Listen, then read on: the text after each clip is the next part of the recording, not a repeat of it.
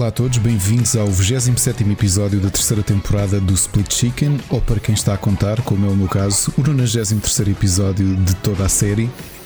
E estamos em 2021, antes sequer de nos apresentar, tenho que me relembrar disto, porque não sei se já vos aconteceu e não sei se aqui ao meu grande companheiro Rui Parreira aconteceu, mas eu hoje tive alguns segundos que não me lembrava em que ano é que estava.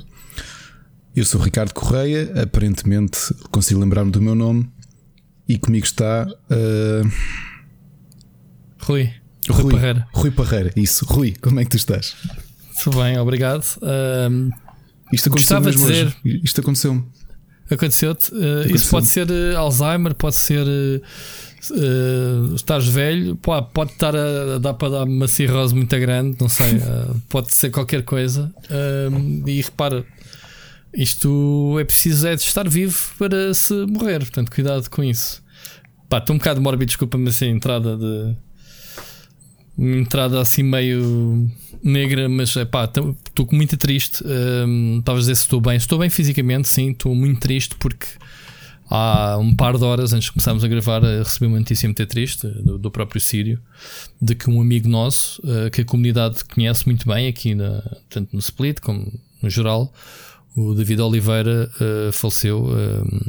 Ele gravava comigo o Só para Adultos, uhum, o nosso podcast em que falávamos cenas antigas, jogos, coisas mais old. Pá, e era um chaval estupidamente novo. Ele até fez anos a semana passada, ou há 2 semanas, dia 11 de março. Eu não me lembro que idade é que ele tinha, 30 anos, 30 e picos, pá, whatever. E foi um cancro. Epá, eu não tenho a certeza se foi do cólon. Por coincidência, epá, coisas do caraças, hoje surgiu outra notícia de que uma atriz de 39 anos gravou agora a voz do Resident Evil Village, a Janet Mouse, morreu também de cancro de cólon. Portanto, começamos aqui de forma mórbida este podcast. Não é a intenção, malta. A nossa intenção é estarmos aqui a trazer-vos um bocadinho de alegria, mas há dias difíceis. Hoje é um dia que, epá, foi apanhado completamente.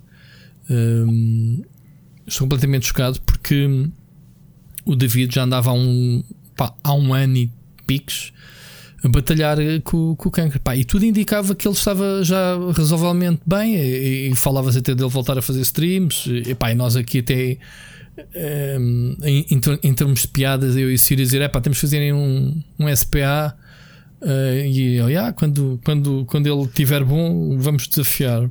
Pá, e pronto, e hoje recebemos a notícia que ele que faleceu, pronto, e andamos sempre aqui a fazer os obituários de pessoal conhecido, e neste momento é uma pessoa de perto, né? Tu provavelmente não o conhecias muito bem, Ricardo.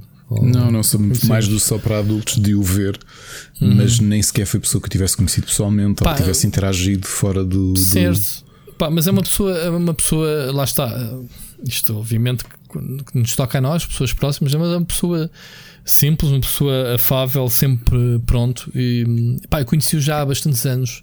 Estávamos nós na Smash quando me apareceu quem nos apresentou até foi o Gonçalo Brito, para nos editar uns vídeos e isso. Eles na altura ele tinha também um podcast, o Contra Canhões Marchar, ou como é que é? Contra Canhões Up, uma cena qualquer, já não me recordo. Pronto, e olha, foi-se alguém fixe.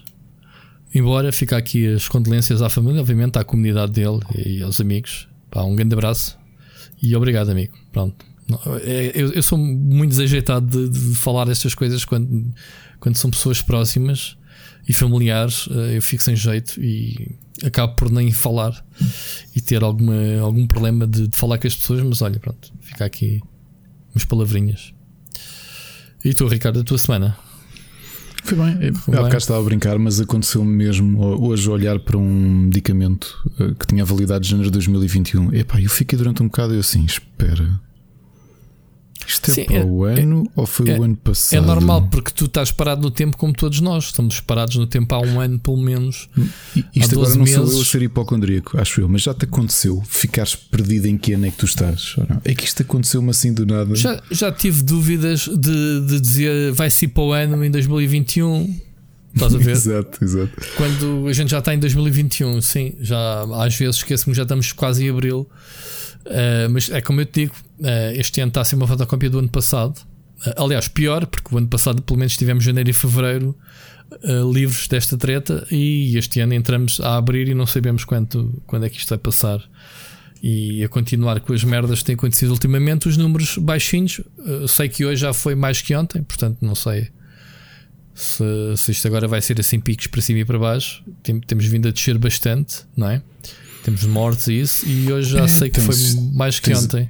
Tens aquela, sim, mas acho que é normal para uma segunda, relativamente normal para uma segunda-feira, mas é daquelas ironias que realmente ser português é uma montanha russa tremenda, porque tu passas de ser o pior país do mundo em janeiro, em que realmente as coisas eram aflitivas. Pá, eu estava, no outro dia estava ao telefone com um amigo e dizia-lhe isso, que um amigo que não está em Portugal, e dizia-lhe naquela altura, não é, que já estava tudo confinado, menos as escolas, em que eu ia até Lisboa, até ao Campo Grande.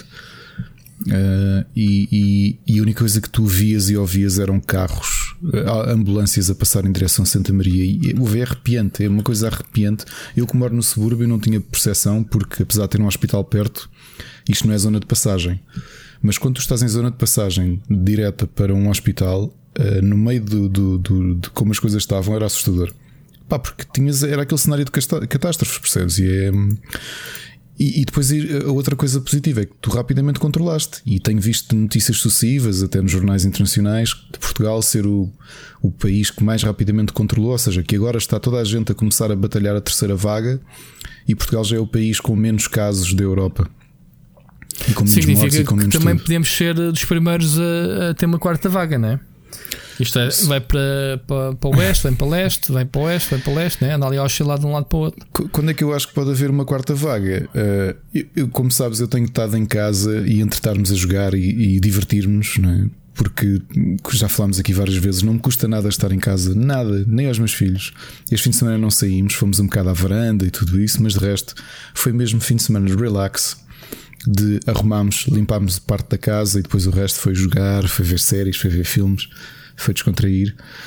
E então não tinha noção, por exemplo, da manifestação que tinha havido ontem com 3 mil pessoas sem máscara. E eu só sabia isso hoje. E quando vi a notícia pensava, olha boa, é aqui que começa a quarta vaga.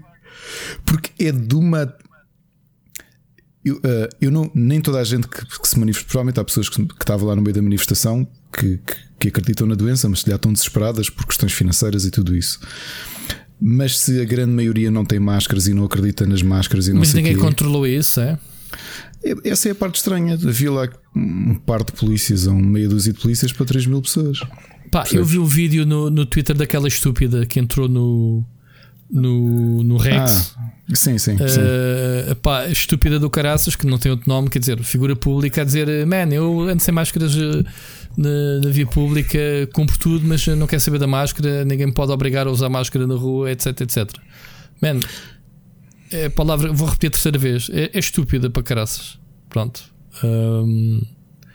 É isto, é para isto que pegamos a internet, para estar a ouvir pessoas parvas a falarem sobre primeiro, dessa forma. Eu devido pessoas conhecidas que lá estavam, são pessoas conhecidas que estão um bocadinho esquecidas, que eu acho que tem sido o segredo. A semana passada gozámos com o Nuno Graciano. O Nuno Graciano é apenas mais um que está a tentar ter notoriedade com... Mas o gajo fez alguma coisa contra a Covid? Algum atentado? Não, disso não estou a falar. Estou a falar então, de... Pronto, para mim vale mais. O gajo defende...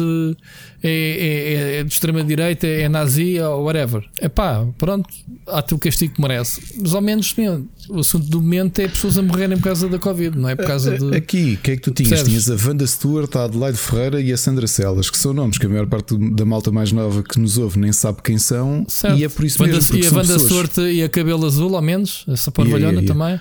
Pronto, pode ser que fique verde, e estragado. Aquilo que eu vos tenho a dizer é que... Isto é o que é, ou seja, parece-me que são pessoas cujas carreiras já acabaram há muito e que devem estar aqui a tentar encontrar notoriedade. Exato. Vem aqui um filão, não é? O Exato. Filão da... Vão que logo ser contratadas de seguida. Não acredito. Opa, mas quem é que dá emprego a essas pessoas? Na Sandra Celas agora por causa disto. Eu ia há bocado ia dizer que nem toda a gente que lá estava, muitas pessoas podiam estar desesperadas, e o desespero às vezes, muitas vezes não, quase sempre o desespero tolda o racionalismo. Mas a maior parte das pessoas, vamos chamar se calhar o nome que é preciso, são atrasados mentais, não é? grande parte daquelas 3 mil pessoas que ali estavam eram atrasados mentais. Porque depois de tu estares, ou seja, neste momento tu estás a começar a desconfinar. Se tu depois deste processo todo, um ano desta brincadeira, 2 meses quase de nervosismo porque estavas com uma situação péssima, agora é que faz uma manifestação e, pá, e toda a gente com proximidade física, sem máscara. Vou-vos só dar aqui um update que acabou de ser divulgado há cerca de 1 hora em relação à manifestação. A pessoa que organizou a manifestação acusou-as positivo para Covid-19, o que quer dizer que ontem já estava contagioso e esteve uma manifestação com 3 mil pessoas. Tu daqui a 1 semana vais ver o resultado de uma brincadeira destas, sabes? E tens esta malta que diz que se vai manifestar porque a maior parte não acredita que isto seja verdade, outros acham que é um exagero, os confinamentos, e vão ser eles a provocar o desconfinamento. Qual era a piada? Qual é que era a piada de haver uma manif de 3 mil contra a negar o Covid se um deles não tivesse e não despoltasse ali um outbreak? Man, já vi esse filme, já, grande clichê. John Romero já fez isso não sei quantas vezes. Yeah, eu sei. Só que era o que eu dizia hoje. A ficção parece sempre demasiado inverosímil, não é? Que é, tu vês um filme de Romero e dizes isto não ia acontecer. Quer dizer, se tens uma pandemia de zombies, as pessoas vão se manter confinadas em casa. Não, exato. Não vão. Garantidamente. Não, porque o espectador não quer ver as pessoas em casa, o espectador quer é vê-las na rua, não, a correr riscos e a tropeçarem, a correrem devagarinho e a tropeçarem. E não é só isso, e as pessoas são estúpidas. As pessoas são estúpidas. Foi o que eu disse há um bocado. Que a Celas era estúpida, não disse? Pronto. Que é esta história de tu vês, quando tu vês nos filmes também, há sempre idiotas, vêm zombies ou vê o assassino e abre a porta. Um idiota. Claro. Essas pessoas existem mais do que nós imaginamos. São estas pessoas que, novamente, numa fase em que, se nós conseguirmos continuar a controlar isto, somado à vacina, poderemos começar a ver uma luz ao fundo do túnel. E o que é que tu fazes nesta altura? Faz uma manifestação com 3 mil pessoas sem máscara. Pronto. Mas ouve lá uma coisa: a culpa é dessas pessoas que fizeram manifestação? Então, e as autoridades que andaram a fazer? Permitiram essa manif? Isso é legal? Foi avisado que vamos fazer uma manif com 3 mil pessoas sem máscara? E quem é que autorizou isso? Lembro-me que o buzinão também semelhante contra, neste caso até para acabar com o confinamento, que as pessoas queriam ir trabalhar, foram autorizados a fazer o buzinão e depois foram sabotados logo de seguida pela polícia, que os desviou para sítios onde não causassem problemas. Se bem que, coitados, buzinões, pelo que eu vi na televisão, eram 3 carros ou 4. Espera, pensei que estás a falar do buzinão de 93, em que... Não, buzinão foi, agora, a semana passada. Por acaso não sabia, mas a única vez que... Se foi na ponte. Essa vai ser infame na nossa história, porque o primeiro-ministro da altura simplesmente mandou a polícia de choque, pá, vão ser para a frente e é para bater. Não é? Não. Portanto, é o extremo. O que aconteceu aqui? Não te consigo dizer porque é que as autoridades não agiram no meio disto. Sinceramente não sei. Então a culpa é deles, não é culpa das pessoas. O ar é de todos. Pá, e as pessoas respiram para o ar sem máscara, pronto. E não há ninguém que controle, pronto, é isso. É a liberdade. Mas eu estava à espera de ver a notícia que um dos organizadores ou alguns dos organizadores que estavam infectados, mas é pá, daqui a 3 dias, não é logo no dia seguinte, porque isto então é o clichê, é um comboio de clichê e tu és atropelado por um clichê gigantesco. Claro. Não é? Claro que sim. Claro que sim, depende para cima de quantas pessoas é que ele cuspiu. Epá, e agora eu também quero rir de forma, pá, a ironia, humor negro, que é a reação das outras 2.999 pessoas que estiveram nessa manif quando souberam que esse tal fulano estava contaminado. Provavelmente não acreditam. Isto não é nada, isto a mim não me faz nada. Não é como a Sandra Celas diz nesse vídeo. Eu não ouvi o vídeo dela, eu ouvi em segunda mão pela Joana Marques. Pá, que hoje o programa foi dedicado a essa live de Sandra Celas e é brutal. Pronto. E a realidade é esta, que a Sandra não diz lá pelo meio: é assim, estávamos na manifestação sem máscara porque também sabemos que somos saudáveis. Pá, isto é... Sabes que isto faz lembrar, né? Tu ouviste histórias, porque tu eras adolescente e eu era miúdo, no surgimento da grande pandemia que foi a SIDA, não é? Uhum. E tu ouvias falar de histórias, tu a posteriori ouviste relatos, não é? Que a malta dizia: não precisas de pôr preservativo, que eu sou saudável. Não, era horrível se dissessem assim: olha, aquele tem sida, e tu nem te aproximavas mais dele. Havia uma discriminação brutal. Mas eu estou a dizer é na fase anterior, que o argumento dela é: nós não usamos máscara, as 3 mil pessoas não usaram máscara na manifestação porque sabem que são saudáveis. Certo. Okay? Certo. Mas isso da SIDA era assim. Isso foram anos para desmistificar a forma como se pega. Mas a questão da SIDA também é essa, que tu sabias, e há relatos de pessoas que foram infectadas, porque a história era exatamente essa, que é, pá, se lhe é melhor protegermos. Não é preciso, que eu sou saudável. Famous last words. Pois. Não é? E isto é mesmo, epá, É esta estranheza toda que eu não consigo argumentar esta porcaria, pá, porque é demasiado estranho como é que toda a gente se sente tão entitled. E quer queiramos, quer não, eu acho que o grande problema disto são as redes sociais. Epá, os mídias são maus, é verdade, são. As redes sociais são piores, porque vão-te circundando a ti e a outros maluquinhos que acreditam nas mesmas coisas que tu, e de repente, se vocês já só estão a partilhar coisas que não são verdade, percebes?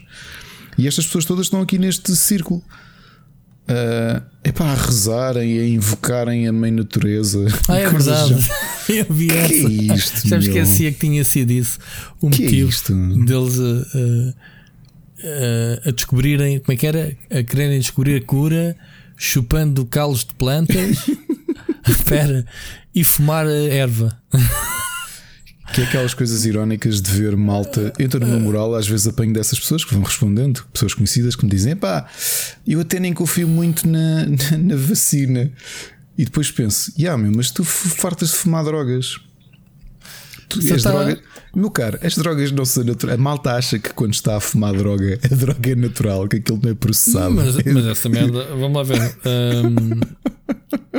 As drogas tornam-te rios, caraças. Não tornam. Muito bom. Então não tornam. Então olha lá, o Kate Richards, que está ali todo empalhado, meu. Dos Rolling Stones. Pô, o homem nunca vai morrer, já está empalhado. Portanto, há de ser uma múmia com 300 anos e está na mesma. Aliás, ouviram aqui primeiro, vocês não sabem, mas a vacina da Johnson & Johnson foi feita a partir de anticorpos do Keith Richards. Pronto, não me choca nada, e acredito nisso plenamente. Pá, é tirarem bocadinhos do gás, as lascas, quando eles esfregassem o cabelo, por exemplo. Aproveitem as cenas que saem lá do cabelo para fazerem medicamentos. As células epiteliais apanham isso e dá para fazer. Exatamente. Tudo. Quando ele toma banho, a aguinha do banho dele, deem isso como xarope às pessoas. Cura herpes. A única cura que existe para herpes é a água do banho do Keith Richards. Pronto. Tenho certeza absoluta que. Pronto. Olha, Ricardo, é assim, epá, eu sinceramente esta conversa já me irrita. Eu sei que estou aqui em depressão há um ano, não saímos de casa no fim de semana, quanto muito ir levar ali o cão à rua. Olha, fui cortar o cabelo já agora no sábado, pá, porque precisava mesmo de cortar o cabelo. Não consegui, já me estava a fazer conflitos e fui. Epá, e tive imensa pena. Pensei eu, vou chegar lá e venho para trás, porque aquilo vai haver filas, tipo, para votar. O pessoal cortar cabelo, os barbeiros abriram esta semana. Chego lá, está uma pessoa só para ser à espera para ser atendida. Pá, aquilo tudo com cenas de segurança, tipo, só 2 barbeiros, acho que estão até mais, de cada lado. E pá, e eu, assim, vocês não coisa. Tivemos uma semanazita mexida, mas nada de especial. Assim, que não tramados, quer dizer, estes homenzinhos não trabalham. Pensei que tivessem trabalhado agora, né, depois do desconfinamento, mas pouco. Pelo menos ali, eles, onde eu fui. Foi a única minha aventura, pronto. Minha aventura do Rui neste fim de semana. De resto, Ricardo, vamos avançar. Temos um programa cheio de coisinhas para picar. Temos mensagens do ouvinte e, obviamente, não vou inventar como a semana passada. Temos dose de Sírio, dose dupla de espaço do Sírio, portanto o homem anda maluco. Se qualquer dia o Split Chicken é um pequeno, eu acho, uma pequena rubrica dentro do é uma boa ideia, podemos pensar nisso. O Sírio tem o todo o trabalho, olha, mas obviamente que as pessoas, agradeço em nome do Sírio, obviamente, o carinho que o pessoal tem dito. Acho que é aqui um quebra bastante o programa em termos de variedade, não é? E ele tem, pronto, o Sírio é o Sírio. Um grande abraço, meu amigo. Vamos avançar.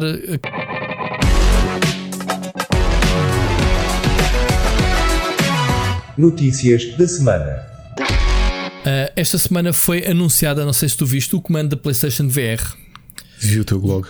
Viste. Epá, aquilo é altamente estranho. O novo comando da PlayStation VR 2 não tem nome ainda, mas é basicamente uma evolução do DualSense para um formato VR. Portanto, o Move morre, acaba-se o Move.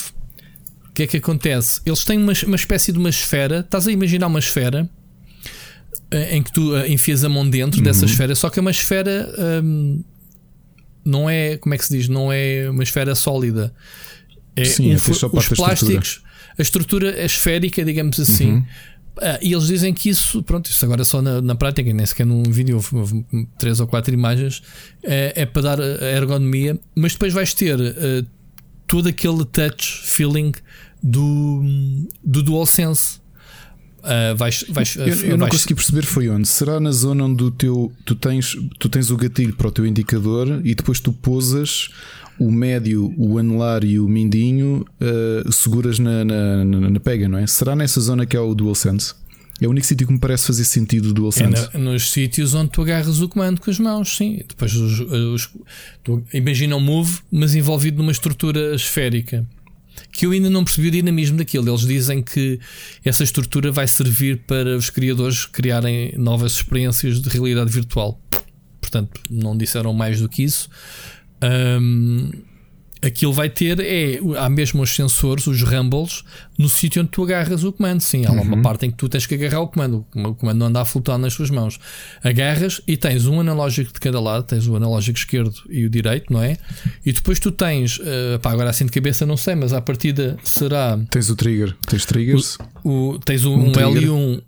Os dois. Tens o L1 e o R1 do lado esquerdo, e o R1 e o R2 do lado direito. Exato. E depois também tens distribuído os comandos, o quadrado e o triângulo do lado esquerdo, e o X e a bola do lado direito. O que não é uma novidade, porque os Move original, que saíram para a PlayStation 3, era assim que era distribuído os dois comandos. Não tinham os 4 botões. Não tinham, estava distribuído. Agora, com esta nova versão do o Move para PSVR é que foi buscar dois iguais. Portanto, os novos já trazem os 4 botões, mas tu jogavas com 2 moves iguais, estás a ver? Olha, eu quero acreditar uma coisa, Rui. Porquê é que isto tem esta estrutura? Porque se tu reparares, tu ficas envolvido falando do ponto de vista de volume, a tua mão fica envolvida pelo próprio Move, que é se calhar uma coisa um bocadinho menos awkward do que os moves, né? Na prática estavas a segurar um comando com uma bola de ping-pong. Se olhares bem para as imagens, eu não te meti o link e peço desculpa por não, mas eu tinha visto o teu blog, né? Pronto, ele está a agarrar os comandos como se estivesse agarrado no Move. Eu não vi grandes diferenças, porque depois a estrutura também não te deixa ver bem a parte dentro do comando. Mas tens outras fotos em que vês melhor. Há uma foto que se vê mesmo para o interior do comando e parece-me um punho de uma bicicleta. Estás a ver? Sim, um bocadinho. Eu tinha visto um vídeo de como é que ele se chamava? Daqueles conceito de vídeo assim. Sim, imagina as bicicletas. O paralelismo dos dedos a agarrarem o punho e depois alargarem. Que era para ver como é que ele sentia, como é que ele recebia, não é? Exato. Há uma foto que se vê bem, em que tu pegas como se o volante da bicicleta, os punhos fossem para trás e não para os lados. Exato. Mas é isso. São para trás e tu agarras aquilo de como deve de ser. Agora, a única coisa que eu não percebo é este envolvimento de plástico à volta.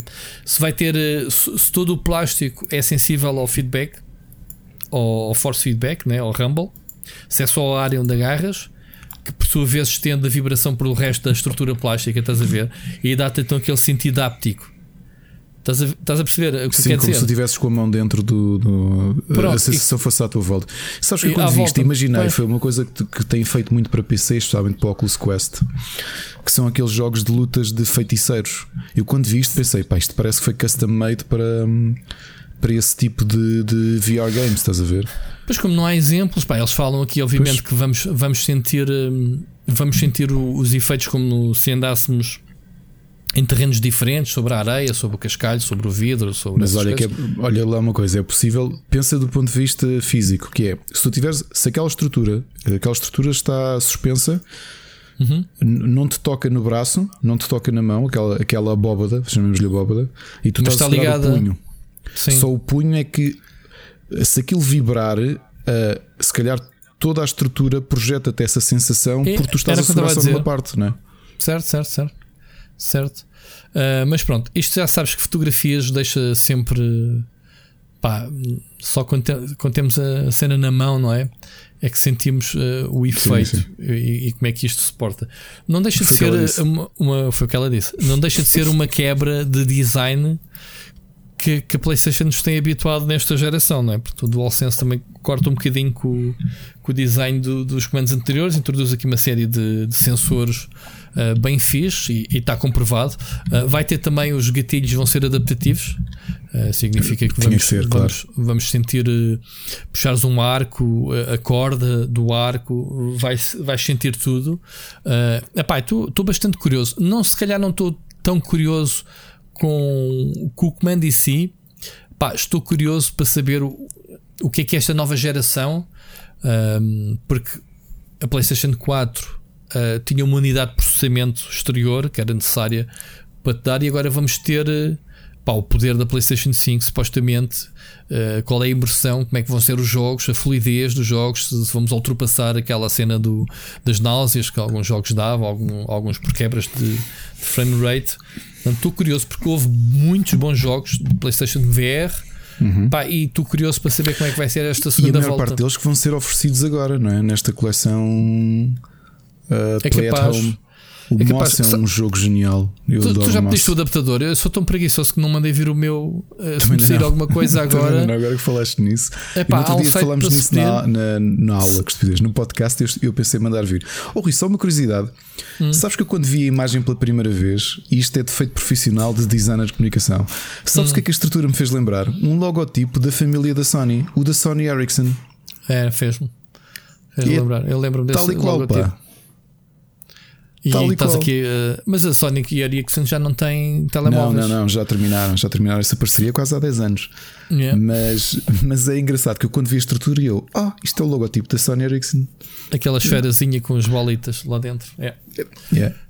Agora que falas nisso, também me lembro. A esfera exterior é exatamente a abóbada do Uhum. Só para avisar, pessoal, se vos vir a fazer comentários destes, digam que foi o Ricardo que reparou nisso, faz favor. Uhum. Outro pormenor que tu se calhar deixou despercebido é que o comando, numa das fotos em que se vê as mãos, tem umas stripes nos pulsos, portanto. Sim, isso não, eu reparei, mas não sei de onde é que eles estavam a vir. Quase certeza que é da própria estrutura. Noutra imagem tens uma cenazinha de lado no comando, não se percebe bem o que é. Agora, imaginei, obviamente não vai ser, mas o Sírio vai já rir-se com esta. Mas tu jogares uma espécie de facsímil do Punch-Out! Foi a primeira coisa que me lembrou, sabias? Lembrou-me umas luvas de boxe. Tal e qual. Esta estrutura foi a primeira coisa que me lembrou, foi num jogo de boxe. Portanto, isso estás a dizer Punch-Out, a mim, nem sei se é inocente ou não, mas realmente faz-me lembrar bastante. Vamos ver. Isto, pai. Quem me dera a mim que a Electronic Arts ressuscitasse o jogo de boxe deles, que era bastante bom na altura. Como é que se chamava? Já nem me lembro. Knockout Kings. É, não é? Knockout Kings. Não me lembrava desse jogo, Rui. Bolas. Electronic Arts era, não era? Knockout Kings, não era? Nunca joguei, mas agora que disseste o nome. Era o Knockout Kings. 2000, já há 20 anos que tivemos jogos de boxe dele, e ninguém deu por falta deles. 21 21, pois é, estamos em 2021. Não, mas houve durante vários anos. Houve 2002, 2013, 3. Eu lembro-me de ter jogado, pronto, foi há menos tempo. Não sabia que já tinha sido há tanto tempo que tinham sido introduzidos. Eu lembro-me de ter jogado na, se não estou em erro, se calhar já não com este nome, que a série evoluiu para Fight Night. Ok, yeah, bem parecia. O Fight Night, que era também de boxe, que evoluiu depois. Já me lembro de ter jogado eles na Xbox, na Series X. O último foi em 2011. Pronto, fica aqui o registro. Fica aqui o registro então. Facebreaker. Já depois já foi parodiar, já era tipo Punch-Out. Epá, e agora temos o UFC. Por isso é que eles não têm, porque agora estão a explorar o UFC. Ainda tiveram MMA, combate. Enfim, não vamos extravagar, mas pronto, fica aqui então este registro dos comandos de realidade virtual. Significa que em breve, eu não acredito sequer que saia este ano, a Sony já tinha confirmado que os dev kits já tinham sido enviados para os developers. Significa que o pessoal já anda a trabalhar neste periférico. Pá, e tendo em conta a escassez de chips e de componentes este ano, duvido que este PSVR este ano. Ok? Mais alguma coisa a acrescentares, Ricardo? Nada. Gostas de VR, tu? Nunca te cheguei a perguntar se gostas de experiências. Gosto, e sou um felizardo que não enjoa. Pá, uhum. A sequência mais longa de VR que tive foram para aí 2 horas e meia. A jogar o quê? A jogar Eve Valkyrie. Eve Valkyrie. O Eve Valkyrie, que é um simulador de naves. E foi o que joguei mais tempo. Também foi o Squadrons do Star Wars.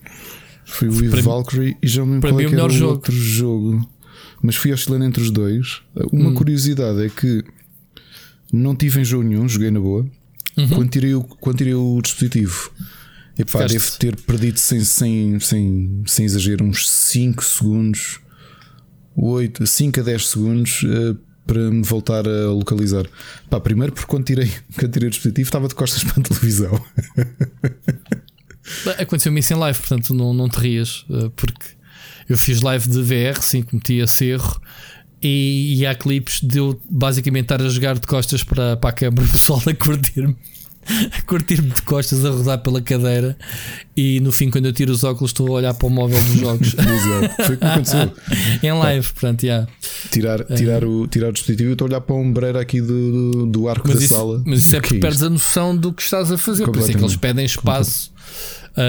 Mas eu posso dizer que joguei bastante ao Squadrons, e o meu jogo favorito, além do Squadrons, que acho que é o que é o mais bem feito de todos, o que mais me diverti a jogar, até nem tem nada a ver com VR, que é de plataformas, foi o Astro Bot. O Rescue Mission, ou como é que se chama. Olha, estupidamente divertido. A minha sequência mais longa não foi com o Eve Valkyrie, foi com o Ghost Giant da Zoink. Aham. Acho que até falámos dele aqui no. Falámos. O jogo é muito bonito, e ainda por cima começa assim muito relaxante. É que tu essencialmente estás no meio do cenário, não é? Tens um gigante no meio do cenário, assim, parece que estás num livro infantil a ajudar o personagem, não é? Aquele espécie de coelhinho a avançar na história. Epá, eu perdi-me por completo e não me senti nada enjoado. Por acaso a cena mais. Que ainda bem que não fui eu estava ao lado, em 2015, na Gamescom, ainda com aqueles modelos zero do Oculus Rift, ainda não era o modelo 1 que depois esteve à venda. Eu fui a uma apresentação de um jogo indie de exploração de ficção científica com o Isaac, e eu tinha experimentado o jogo, e depois foi ele experimentar. Epá, coitado, os developers, epá, houve um problema que foi, eles estavam a pôr a build a correr, e a build crashou, então eles agitaram o rato. Pá, quando agitaram o rato, deram uma volta de 360 graus à câmara. E o Isaac tinha os óculos postos. Bem, ele tirou logo aquilo, foi a correr para a casa de banho, mal disposto. Que é imediato, não é? Estás sentado e de repente. Estou a ver a figura do. Mas eu acho que não foi o VR do Isaac. Pá, não, ele... foi. E o do VR, eu dessa vez do VR, não sei se era daquele primeiro modelo. Anda sempre se... copo na mão nesses eventos, portanto acredito que tenha. Não sei se foi. Ele não chegou, ele levantou-se de cá fora, apanhar, pá, tipo, mas ficou aflito. Porque... Tu viste era arroz de polvo que ele tinha deitado fora.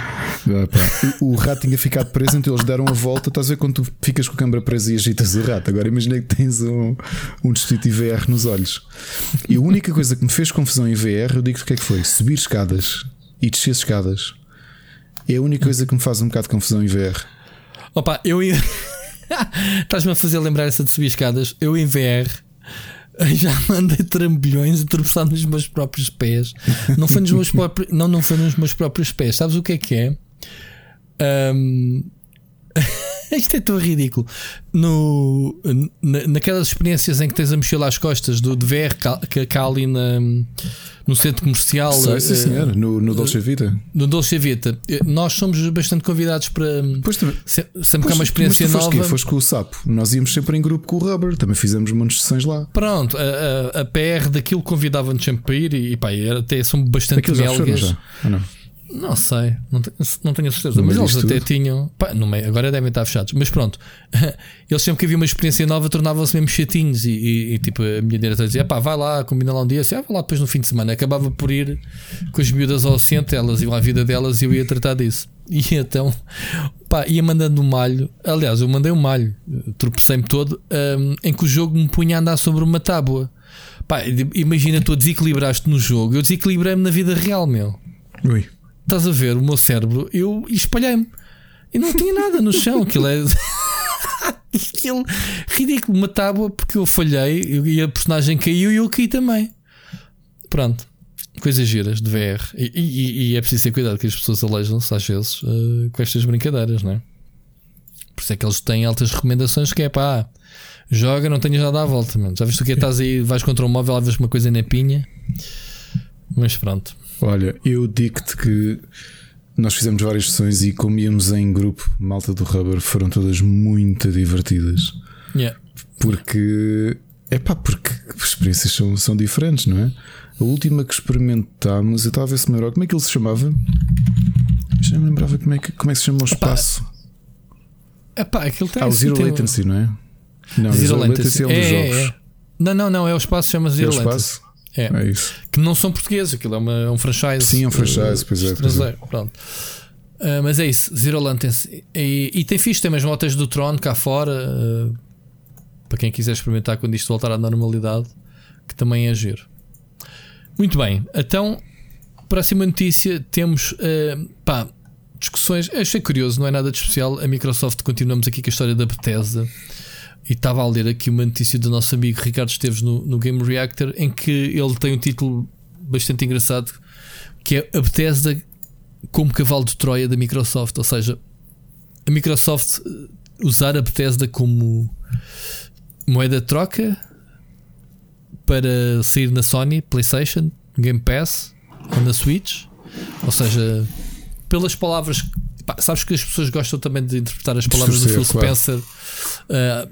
Não digo que as tirem do contexto. Dito, os jogos vão estar onde estiver o Game Pass, ou seja, então isso quer dizer que vai estar na minha Texas Instrument. Exatamente, calhar, não é? Portanto, podemos interpretar dessa forma. O que é facto é que ele também ainda não disse sim ao sopas, que é não, pá, esqueçam. Também não disse isso diretamente, que é pá, o Game Pass, se estiver na Switch, corre lá os jogos. Pá, é engraçado saber o que é que vai acontecer quando sair o primeiro jogo da Bethesda. Até lá, epá, vão nascer muitos filhos e isto até lá que a gente veja algum exclusivo da Bethesda a ser lançado, vamos ver. Ou só se forem os jogos dos subestúdios da Bethesda, não é? A serem lançados primeiro. Porque o pessoal está todo com o engodo do Fallout, do Elder Scrolls, obviamente aquele que está a ser adiado constantemente, o Starfield, não é? Mas não deixa de ser curioso que pode passar por aí. Ou seja, pá, a condição de terem um jogo da Bethesda na PlayStation 5 é através do Game Pass. Se for, o que é que tu achas disso? Era concebível a Sony aceitar isso? Ok, isto tudo depende da negociação. Se calhar a Sony, para permitir uma coisa dessas, diz assim: sim, sim, amigos, 40% do revenue bate aqui, na trave.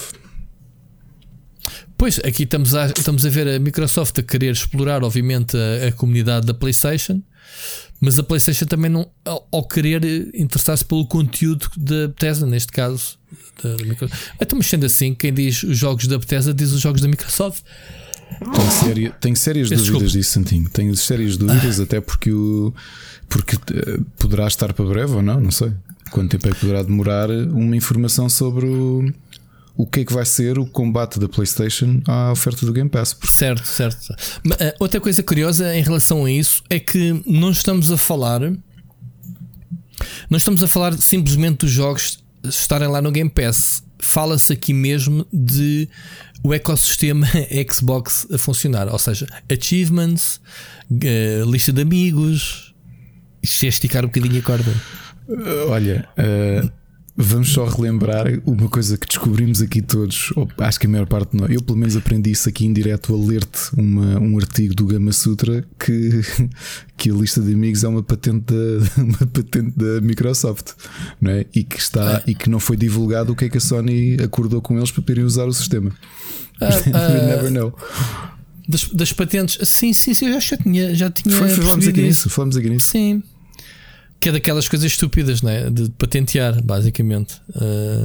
Mas pronto. Epá, isto não há dúvida, as patentes são para serem usadas. Há uma empresa que descobre uma coisa e tu simplesmente licencias. Tu vês na indústria dos telemóveis tecnologias que os fabricantes descobrem, epá, e não se cingem a vender, ou seja, a utilizar nos seus próprios modelos. A Samsung, que é líder de vendas de telemóveis, fornece ecrãs à Apple. Fornece chips a outras, a Sony, que é líder em termos de lentes de fotografia, de câmaras fotográficas para telemóvel, o famoso processador IMX, versões várias, sempre pioneira no próximo passo dos megapixels, é fornecida, não é exclusiva dos telemóveis Xperia, que não vendem boi.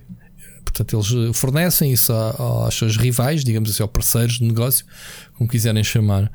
Agora, recentemente, a Huawei também disse que queria começar a cobrar, que era algo que não fazia, como está aflita, todas as patentes de 5G que as outras empresas estão a usar, eles vão começar a cobrar os royalties devidos dessas patentes. Pá, é isso. As patentes servem para isso. Servem para tu lucrares com algo que tu inventaste. Portanto... Vamos ver o que é. Vamos ver o que é o futuro então do Game Pass, né? Não tem nada a ver com este contexto, mas o que é que nos reserva? Eu acho que já é sal ganhada a mais. Eu acho que já é tipo, pá, eu se quiser uma experiência Xbox, estou na Xbox.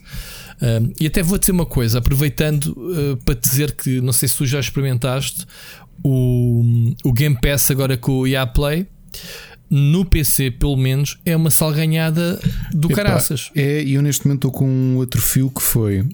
Eu tinha o Origin instalado porque ainda há pouco tempo tinha estado a jogar já não sei o quê. Mas o Origin não foi substituído pelo EA Play? Era, pois aí é que está. Quando eu ligo isso, ele diz: atenção, tens de sacar o EA Play Desktop. Eu saco o EA Play Desktop e desinstalo o Origin. Okay. E de repente comecei a ter crashes dele dizer: precisamos do Origin para saber a autenticação dos teus jogos. Ai, o caraças, mano, que isso está ganhado. A mim o que me aconteceu foi: instalei o FI, que era um jogo que eu queria ter experimentado. Grande jogo. Pá, por acaso só o piquei, até tenho aí nas recomendações, mas acabei por não ter tempo para jogar. Então instalei o FI, pá, começou logo por realmente isso de autenticação. Tens que te autenticar, não sei o que, não sei o que mais. Ok. Ele pede uma autenticação. Autentiquei-me pelo Game Pass direto, não tive problemas nenhuns. Sim senhor, ele foi buscar a biblioteca dos jogos de Origin, também não vi nenhum problema. Sim, também fiz isso. Na instalação do jogo é que ele não me deixou, apareceu-me bugado, a janela de browse toda em branco, não consigo. Só uma coisa, e não fizeste sequer login, não foi? Não fizeste login no EA Play Desktop? Não fiz logo ainda, até tive mais. Porque depois saí fora e ele, não é? Pronto. E depois fui tentar fazer login pelo Game Pass, pelo EA Play, neste caso, desculpa. E ele pediu uma password e eu não consegui, não acertei, não me lembro da password. Tinha que fazer recuperação porque não me lembrava das credenciais do Origin. Eu sei, então e agora? Então, mas eu consegui ligar. Então voltei outra vez a fazer a autenticação pelo Game Pass e deu. Perfeitamente, quer dizer, cada estupidez. O serviço em mim não me aceita nenhuma credencial, aceita-me uma externa. Pronto, estupidez não instala. Cada vez mais interligado. Eu instalei um jogo. Eu instalei um jogo que é o The Saboteur, que eu tenho o jogo comprado no EA Play. Sim, eu comprei jogos no Origin. Ok? Instalei-o. Ele aparece-me na minha lista do Xbox. Ou seja, de lado, está lá como instalado. Só que ele não me permite desinstalar jogos. Já reparaste nisso? Já, estou a olhar algo para o fim. Não tem essa opção. Não tem, não?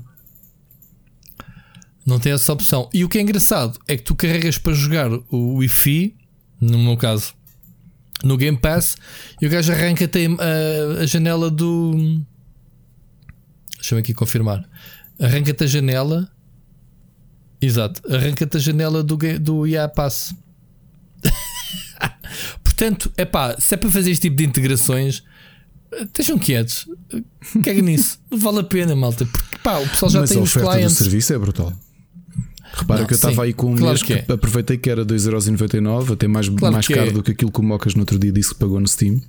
Claro que e mas aproveitei, mas é uma oferta brutal. Estou a dizer é a forma como é integrada. Quer dizer, pá, arranja lá outra solução, meu. Porquê é que não metem jogos disponíveis num Game Pass diretamente, na loja da Microsoft? Aliás, tu, não recebeste, tu também não recebeste o Command & Conquer 1 e 2 Remastered, depois não? Não. Eu também não recebi e aproveitei agora para estar a jogar. Aliás, esqueci-me de pôr nas recomendações. Ok. Uma maravilha, pá. Mas eu não consigo. Olha, gostei de ter uma coisa curiosa, que é tu carregas no espaço, não sei se é no espaço ou se é noutra tecla, e ele muda-te como jogos do Monkey Island, lembras-te? Ou jogas aquilo no original ou jogas com o novo tratamento. Mas gostaste do novo tratamento? Gostei imenso de jogar, pá. Gostei mesmo imenso de jogar. Eu lembro-me da guerra deles quererem manter as cutscenes antigas e andaram feito malucos. Antigas, não, mas espera, mas isto foi uma cegada do caraças. Foi mais difícil de fazer do jogo porque eles ninguém tinha os masters, ninguém tinha. Andaram a percorrer as pessoas que trabalhavam no jogo, não Westwood, na altura, à procura se tinham tipo footage. Aqui no episódio falámos disto, sim. E sabes o que é que foi o resultado? Tu tens uns vídeos com uma resolução literalmente de 1995. É que aquilo não conseguiram nada. São os pixels do tamanho que são quadrados. Tu tentas reconhecer as caras e o que é isto? Isto parece aqueles filmes de... Isso é tão mau, meu. Para me respeitar os primeiros telemóveis, estás a ver? Ninguém se lembrou de guardar o footage original para eles fazerem o upscaling da fonte, do bruto. Não. A alternativa era fazer o upscaling de um vídeo com uma resolução de 300x20 ou por 200 ou caraças. Enfim, velhos tempos, old school. Mas é isso, é a cena dos full motions. Hoje em dia já se preserva essas coisas. Agora, naquela altura, o pessoal precisava de cassetes, isso já não se usa, desgrava, se perderam grandes documentos de cenas por causa das redes VHS, o pessoal desgravar as cenas. Mas pronto. Não foi aqui outro dia que estavas a dizer que era uma série que andavam a tentar recuperar episódios? Era o Doctor Who. Okay. É o Doctor Who. Quem tivesse a VHS. Do segundo e do terceiro, ainda há cerca, acho que são 89 episódios que não existem em formato vídeo, só existe o áudio. Porque houve, e como é que recuperaram? Porque houve pessoas que guardaram, gravavam como se fosse rádio os episódios na altura. Para ouvir. E então o que a BBC está a investir, mas não sei se vai levar o projeto muito à frente, é que vai animar os episódios que só têm o áudio. Porque como há fotogramas da produção, então vão mais ou menos reproduzir aquilo. Isso é um trabalho herculano. Eles conseguiram. No total eram 105 episódios.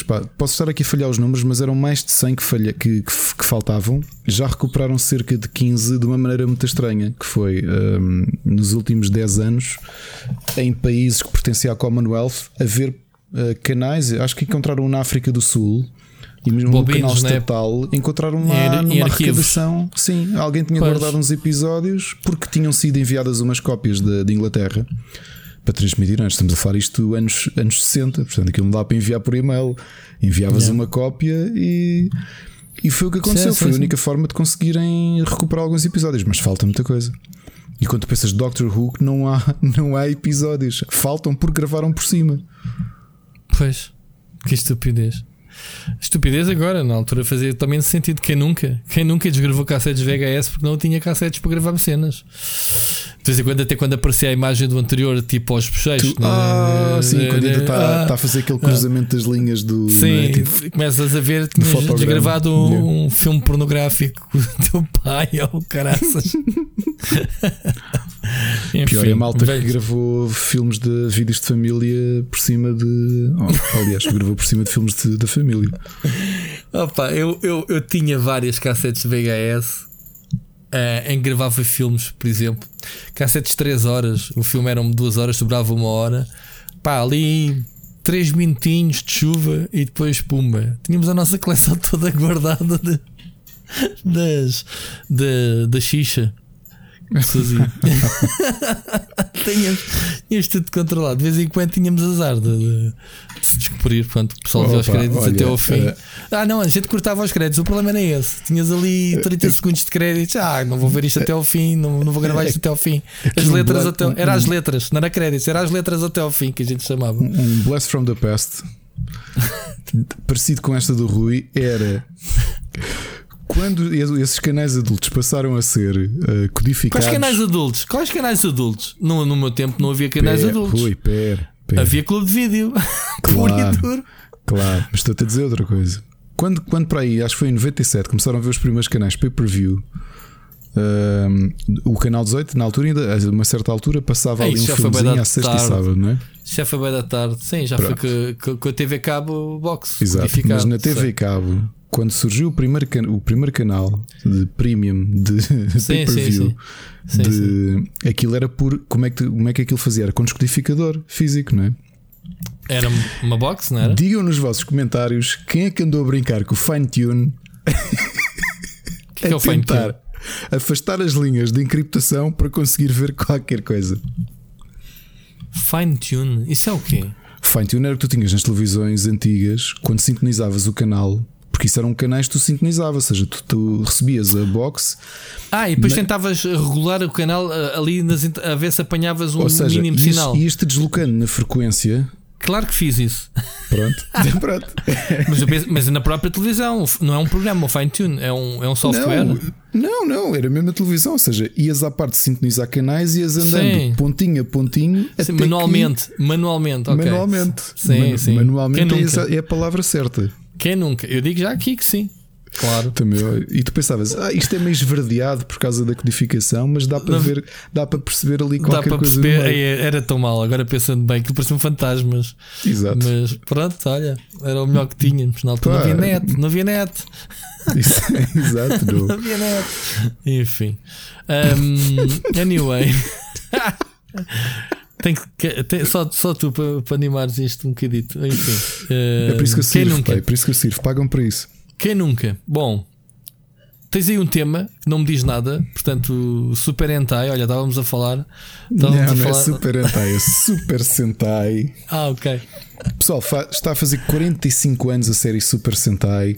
Para os menos conhecedores, a série que foi adaptada como Power Rangers no Ocidente e que nós ainda conhecemos duas das séries originais na RTP1 antes dos Power Rangers existirem. Cavaleiros do Zodíaco é um deles? Não. Foi Jetman e Turbo Rangers foram os primeiros a surgir cá antes dos Power Rangers. Os Power Rangers depois já foi refilmagem da Saban com footage original, com os atores sem roupa, e as lutas eram a partir do original japonês. Faz 45 anos, portanto, a série que começou há 2 semanas, chama-se Kikai Sentai Zenkaiger, é a 45ª série. A série anterior, por causa do Covid, acho que é a série mais curta da história de Super Sentai. Ficou só com 45 episódios, porque logo em abril do ano passado, um dos atores, portanto, Super Sentai dá de fevereiro a fevereiro cada série, ok? E aquilo não tem pausas, ou seja, acaba num fim de semana, no fim de semana seguinte começa a série nova. E isto é religioso no Japão. Religioso, obviamente, com as devidas aspas. Porque, obviamente, que tem seguidores no Ocidente, mas Super Sentai é gigantesco como marca. Mas tu já viste isto? Interessa às pessoas? Já comecei a ver esta nova série. Mas isto é coisa para miúdos também? O teu filho vê isso? Ou é mais o meu filho vê também, aliás. A grande crítica que eu tenho nos últimos 15, 18 anos de Super Sentai é que a série tornou-se muito juvenil. Porque as séries originais de Super Sentai eram muito agressivas e a própria filmagem tu vês hoje e epá, como aquilo eram coisas que eu gostava, que eram efeitos especiais practical, não é? Portanto físicos, eram prosthetics, eram roupas, eram essas coisas todas. Tinhas ali, por exemplo, Jetman, que é a minha série favorita, que deu cá na RTP e eu estou mesmo a terminar de rever, vou no episódio 34. Tu tens episódios que aquilo quase parece filme de terror de série B, não é? Tipo, eles são atacados por um monstro que um demónio que ocupa um prédio todo e de repente as paredes começam a soltar tentáculos e a enforcar as pessoas e matá-las, que era uma coisa que nos Power Rangers não acontece, agora já ninguém morre. Ok? Mas isto é live action? Era live action, sim, tudo live action. Ok. Tudo live action com os clichês todos nós conhecemos, não é? Eles trocam de roupa e atacam, lutam todos juntos, faíscas, robôs gigantes para lutar contra os inimigos gigantes, não é? Andam ali no meio de prédios feitos de esferovite. Eu não consigo achar piada nenhuma. Pois é, pá, eu adoro isto. E agora gosto menos por duas razões. O tom é muito mais juvenil e há excesso de CGI. Cor-de-rosas, meu, vermelhos e caraças. Há excesso de CGI. Eu gostava muito como eles eram filmados originalmente, que era tudo com miniaturas. Eram filmados mesmo, tipo os robôs a transformarem-se, eram mesmo. Tu vias que aquilo eram brinquedos, que alguém estava a filmar, a transformar-se, e depois o gigante era um tipo vestido daquilo. Agora, tem demasiado CGI para o meu gosto. Particularidade destes 45 anos. Sempre que há uma efeméride, seja os 35 anos, os 40 anos, os 45.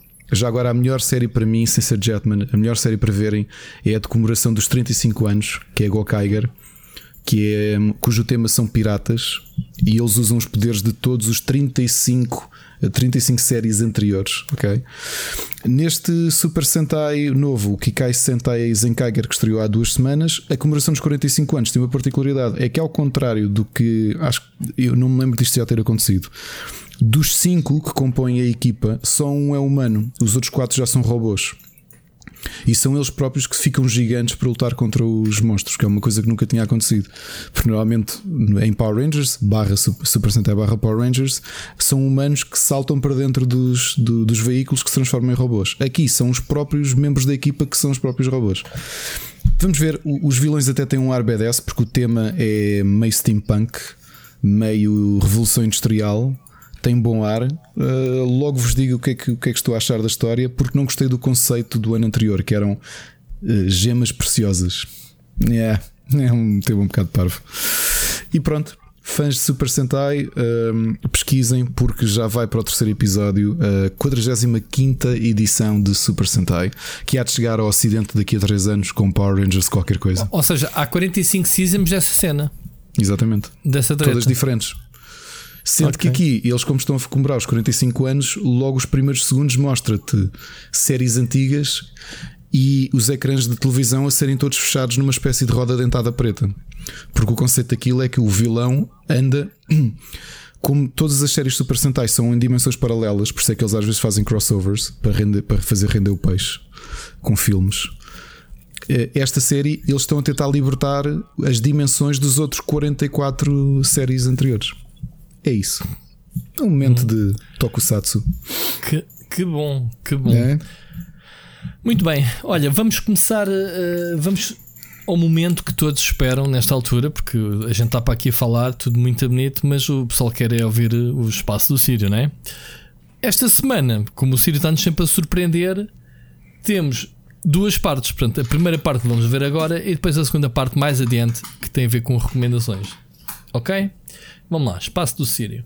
Aviso, a exposição ao Espaço do Sírio pode causar a vida, a morte, a democracia, a ditadura, a impotência, a anorexia, insanidade, superinteligência, democracia, a ditadura, já se não faz mal, envenenamento, superávit, déficit, falta de ferro, falta de vitamina D, falta de vitamina C, excesso de vitamina A, alergia, alegria, depressão, talvez não, nostalgia, saudade, tristeza, alegria, deficiências, audiências, chuva, sol, neve, meteoritos, cometas, galáxias, filosofia, psicologia, psiquiatria, guerra, paz, fome, obesidade, caducidade, homeopatia, paralisia, gigantismo, impotência, frustração, alcoolismo, nepotismo, saudosismo, excesso de violência, insanidade, evolução do QI, diminuição do QI, cadeirada nas costas, flatulência. Em caso de alguma dúvida, por favor, consulte o vosso médico de família. Espaço do Sírio.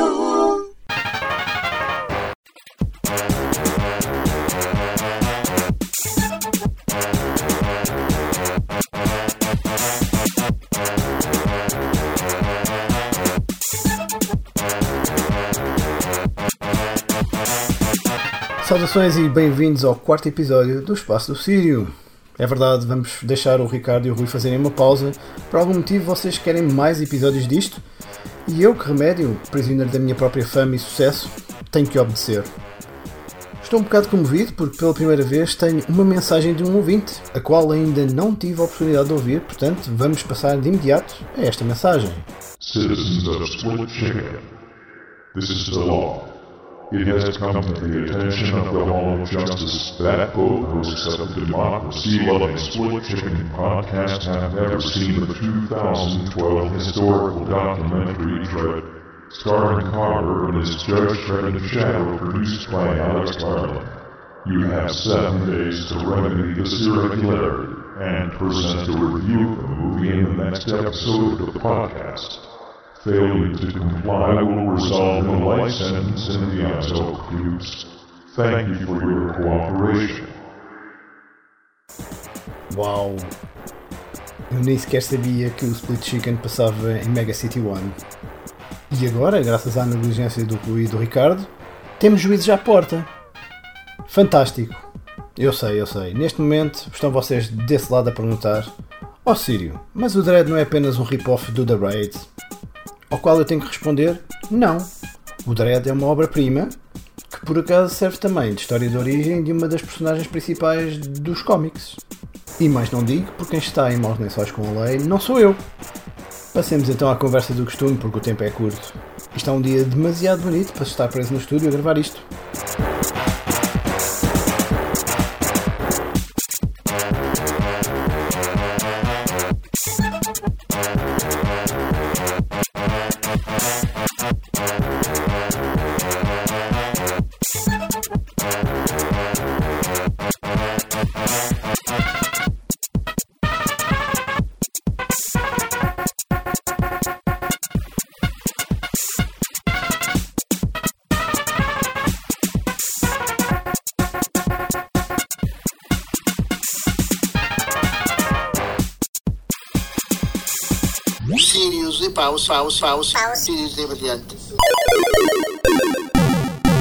Era uma vez a estupidez.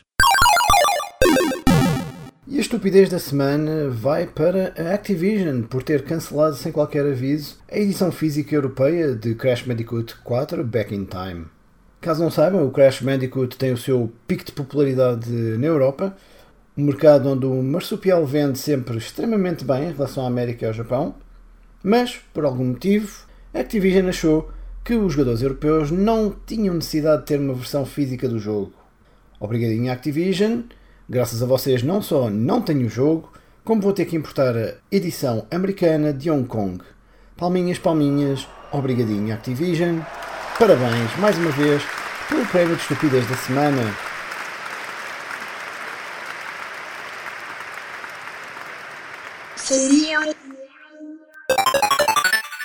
Era uma vez na Nintendo Switch.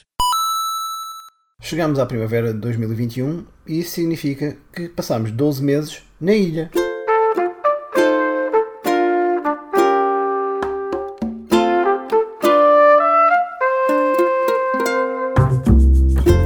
É verdade, um ano de Animal Crossing New Horizons. Lançado no momento mais crítico das nossas vidas, nunca saberemos ao certo quantos milhões de pessoas é que este jogo ajudou a lidar com esta nossa nova realidade. Eu conheço vários exemplos, mas gostava no futuro de ver um estudo sobre o impacto psicológico que o jogo teve nos jogadores, e não só, durante este período. Porque apesar destes anos todos e desta nossa nova realidade, a verdade é que o preconceito ainda existe. A mania que os videojogos são coisas de crianças. Já devíamos ter ultrapassado isso, mas faz parte do ser humano o preconceito. E embora o Animal Crossing já tenha sido amplamente discutido no Split Chicken, queria aproveitar este aniversário apenas para ponderar e agradecer o que um jogo fez pela vida de tanta gente e que permitiu uma ficção da antiga realidade que todos nós tínhamos em coisas tão simples como celebrar um aniversário, organizar uma festa, simplesmente fazer turismo e vandalismo nas ilhas dos nossos amigos, construir a nossa casa de sonho, ou, no meu caso, construir o maior palco de sempre para passar concertos virtuais. Não existe uma maneira certa ou errada de jogar Animal Crossing, Muitos de vocês já nem tocam nas vossas ilhas há meses. Mas a verdade é que o jogo estava lá quando foi preciso. Quando todos nós precisámos. Enquanto o mundo se desfazia à nossa volta, a nossa única preocupação era ter belos suficientes para pagar ao Tom Nook. Aproveito para vos lembrar para ir à pesca enquanto podem. O sacana do coelho da Páscoa deve estar aí a aparecer e depois só conseguimos pescar ovos. Organizámos no Nintendo Live um álbum de fotografias dos leitores com os seus melhores momentos passados nas suas ilhas. E eu deixo-vos aqui exatamente o mesmo desafio. Usem as vossas redes sociais para postarem as vossas memórias de um ano de Animal Crossing New Horizons. Sacana do coelho, pá. É que dá mesmo pesadelos.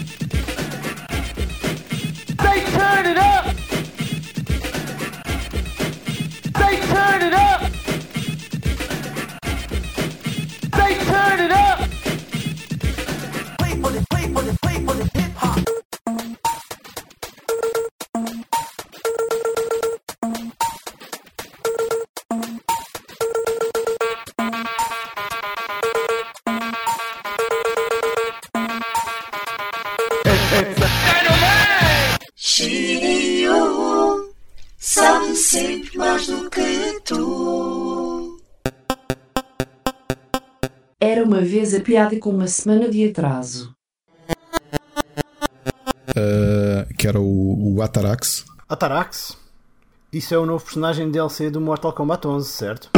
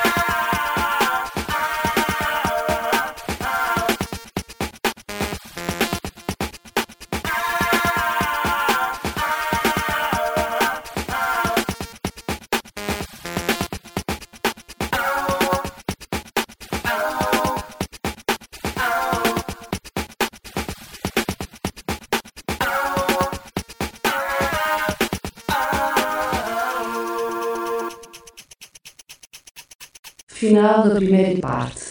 A segunda parte é DLC pago. Para continuar a ouvir, por favor deposite meia Bitcoin na carteira digital do Sírio. Oh meu Deus. Este espaço do Sírio pelo menos o episódio deste. Isto já parece aqueles interlúdios musicais. Eu agora estava aqui descontraído. Eu já estava só a ouvir, mas era o que estava a fazer. É pá, Sírio, conseguiste causando-nos um transe. Eu já estava aqui, tipo, deixa. Tipo, quando eu vi que o tempo estava a chegar ao fim, eu sabia que isto tinha uma segunda parte. Pensei, é pá, deixa-me voltar à emissão. Eu baixei e estava a ouvir e a olhar para o teto. Estava longe. Estavas mesmo chill out, não estavas? Estava longe. Obrigado, Sírio, por este espaço mais musical e dos soundbites que tu não falhas. Ricardo, o que é o Atarax, meu? Era um antihistamínico e agora é um sedativo. Um personagem do Mortal Kombat. Ah, pois é. Olha, Animal Crossing, ainda continuas a ir picar? Como é que é? Olha, já não vou há 3 semanas, mas... Tens de ter a ilha cheia da bicha, então, não? Deve estar, sim, que deve estar tudo nojo, pá. Pá, eu fiz o evento da Páscoa ano passado. Não tenho grandes memórias. É muito chato apanhar ovos. É pá, yeah, ele tem razão. Mas todos os eventos de jogos como o WoW, isso, a cena da Páscoa de apanhar ovos é sempre uma ganda seca, meu. No Guild Wars 2 eram divertidos e não era bem apanhar ovos, era diferente. Quer dizer que vamos ter evento de Páscoa? Vamos ter evento, vamos sim, senhor. Uou, vamos ver. Nosso primeiro evento juntos no Guild Wars 2, vamos ter que comemorar isso. Temos, então, claro. O pessoal não sabe as aventuras que a gente anda a ter no jogo. Se bem que nos últimos dias anda cada um para o seu lado, não é? A tentar ver quem assim, é que chega primeiro a nível 80 ou endgame. Não, fizemos umas dungeons, só que depois andamos ali desencontrados nas horas e não temos jogado juntos. Também é verdade. Em relação aqui às notícias, o Just Dread falou-nos do Crash. O Crash Bandicoot novo ter sido cancelado. A versão física não sabia, por acaso. Epá, eu andava até o Ian Neves, me tinha também perguntado pelo jogo que ele também queria comprar para o jogo. Portanto, as pessoas queriam comprar mesmo este jogo, a versão física, ou não sei se são vocês, pessoal, que fazem de propósito, coitadinhas das editoras, que eles não acertam uma, o que é que o pessoal quer mesmo. Ou se ficamos com vontade de ter as coisas quando não as temos, não é? Sem ser esse efeito psicológico, que era até não me mandar este jogo físico e agora eu queria comprar. Mas o Sírio compra tudo em físico, a gente sabe disso. O Sírio só mesmo jogos indie, jogos que não têm edições físicas, é que ele compra digital para colocar nos cartões fisicamente. Sim, já toda a gente sabe que se acontecer uma hecatombe que a Nintendo pode ir à casa do Sírio buscar. Olha, já viste, o Sírio é porque não assistia ao Doctor Who nesses tempos. Ele sortezinha absoluta. Guardado em cartões micro SD. Tinham os episódios. Aposto como ele tem agora séries guardadas, já a pensar nisso futuramente, de coisas, cenas. Não admirava. Muito bem. Alguma coisa a acrescentar da parte do Sírio? Vou só corroborar, é verdade. Já passou um ano, é difícil. Isto continuando a história de há pouco, né, de não me lembrar em quem é que estávamos momentaneamente.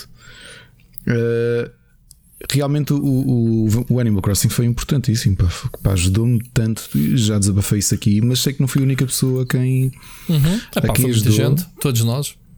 E vou, acho eu tive o meu momento também. Só que nunca mais vou voltar a este jogo, de certeza, porque a consola avariou, foi-se os saves e as minhas memórias do jogo foram com os saves que foram à vida, portanto esquece. Pois, porque o teu foi anterior ao backup. Ao backup, sim. Anterior à patch, que já permiti isso. Mas pronto. Anyway, vamos continuar o programa. Ouvi mais uma mensagem do ouvinte, eu acho que esta é dedicada a ti. Vamos ouvir o Ruben Brito, ok? Quando eu tinha a Game Boy Pocket, joguei muito Red, Yellow e o Red, e o Blue. Passei umas 50 vezes. Quando descobri o Crystal, foi no meu primo. Gostei da cena do tempo, noite e dia. O Gen 4, qual joguei foi o Platinum. Foi muito melhor que o Diamond Pearl. Eu vou fazer é o remake do Platinum, esse do Diamond Pearl. O Black, uma região nova, foi um bocado fraquinha, mas o Black 2, a sequela, foi muito melhor. O tempo está a acabar, até para a semana, se me acontecer responder a vocês. Bem, antes de mais, Ruben, vai para o caraças, man. Se te apetecer, Até para a semana, se me apetecer responder, mas o que é isto, meu? Estás aonde, rapaz? É logo assim. Se me apetecer, olha-me este. Epá, eu não sei, ele supostamente é uma segunda mensagem. A primeira, Ruben, pode soar estranha a forma como entras agora, porque isto é suposto ser a parte 2 da mensagem dele. Ouviu-se zero. Eu acho que tu ligaste a gravação e esqueceste de falar. Ou tapaste o microfone porque não tens mensagem. Portanto, fica aqui o possível recuperação. Ricardo, e em português, o que é que ele disse? Eu percebi zero do que ele disse. Eu estava a fazer o périplo de memórias dele, okay, com a série Pokémon. Retrospectiva. Parou ali no Black, na geração da DS, e portanto saltou a geração da 3DS. Isto é decorrente da dúvida, não é? De que tinha surgido. Foi o Ruben, foi semana passada que perguntou por onde é que havia de começar. Foi ele, não foi? Ou foi outra pessoa?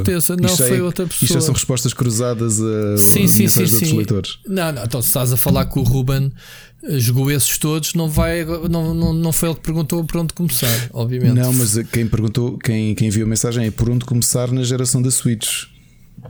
Isso foi o Bruno Carvalho, se não me engano, não tenho a certeza. Acho que foi o Bruno, que também tem uma mensagem hoje. Epá, não sei, não me perguntes. Eu já me esqueci, desculpem, malta, mas não sei quem foi. Então, e o que é que tens a dizer? Qual é o teu. Epá, não sei, o que é que queres responder? É só um apontamento do Ruben ou ele queria dizer alguma coisa? Não, se calhar estava a partilhar connosco como é que foi a viagem dele pela série. Se calhar percorreu o que de melhor a série tinha para dar, porque a partir daí não vejo grandes. Não, XY vale a pena na 3DS.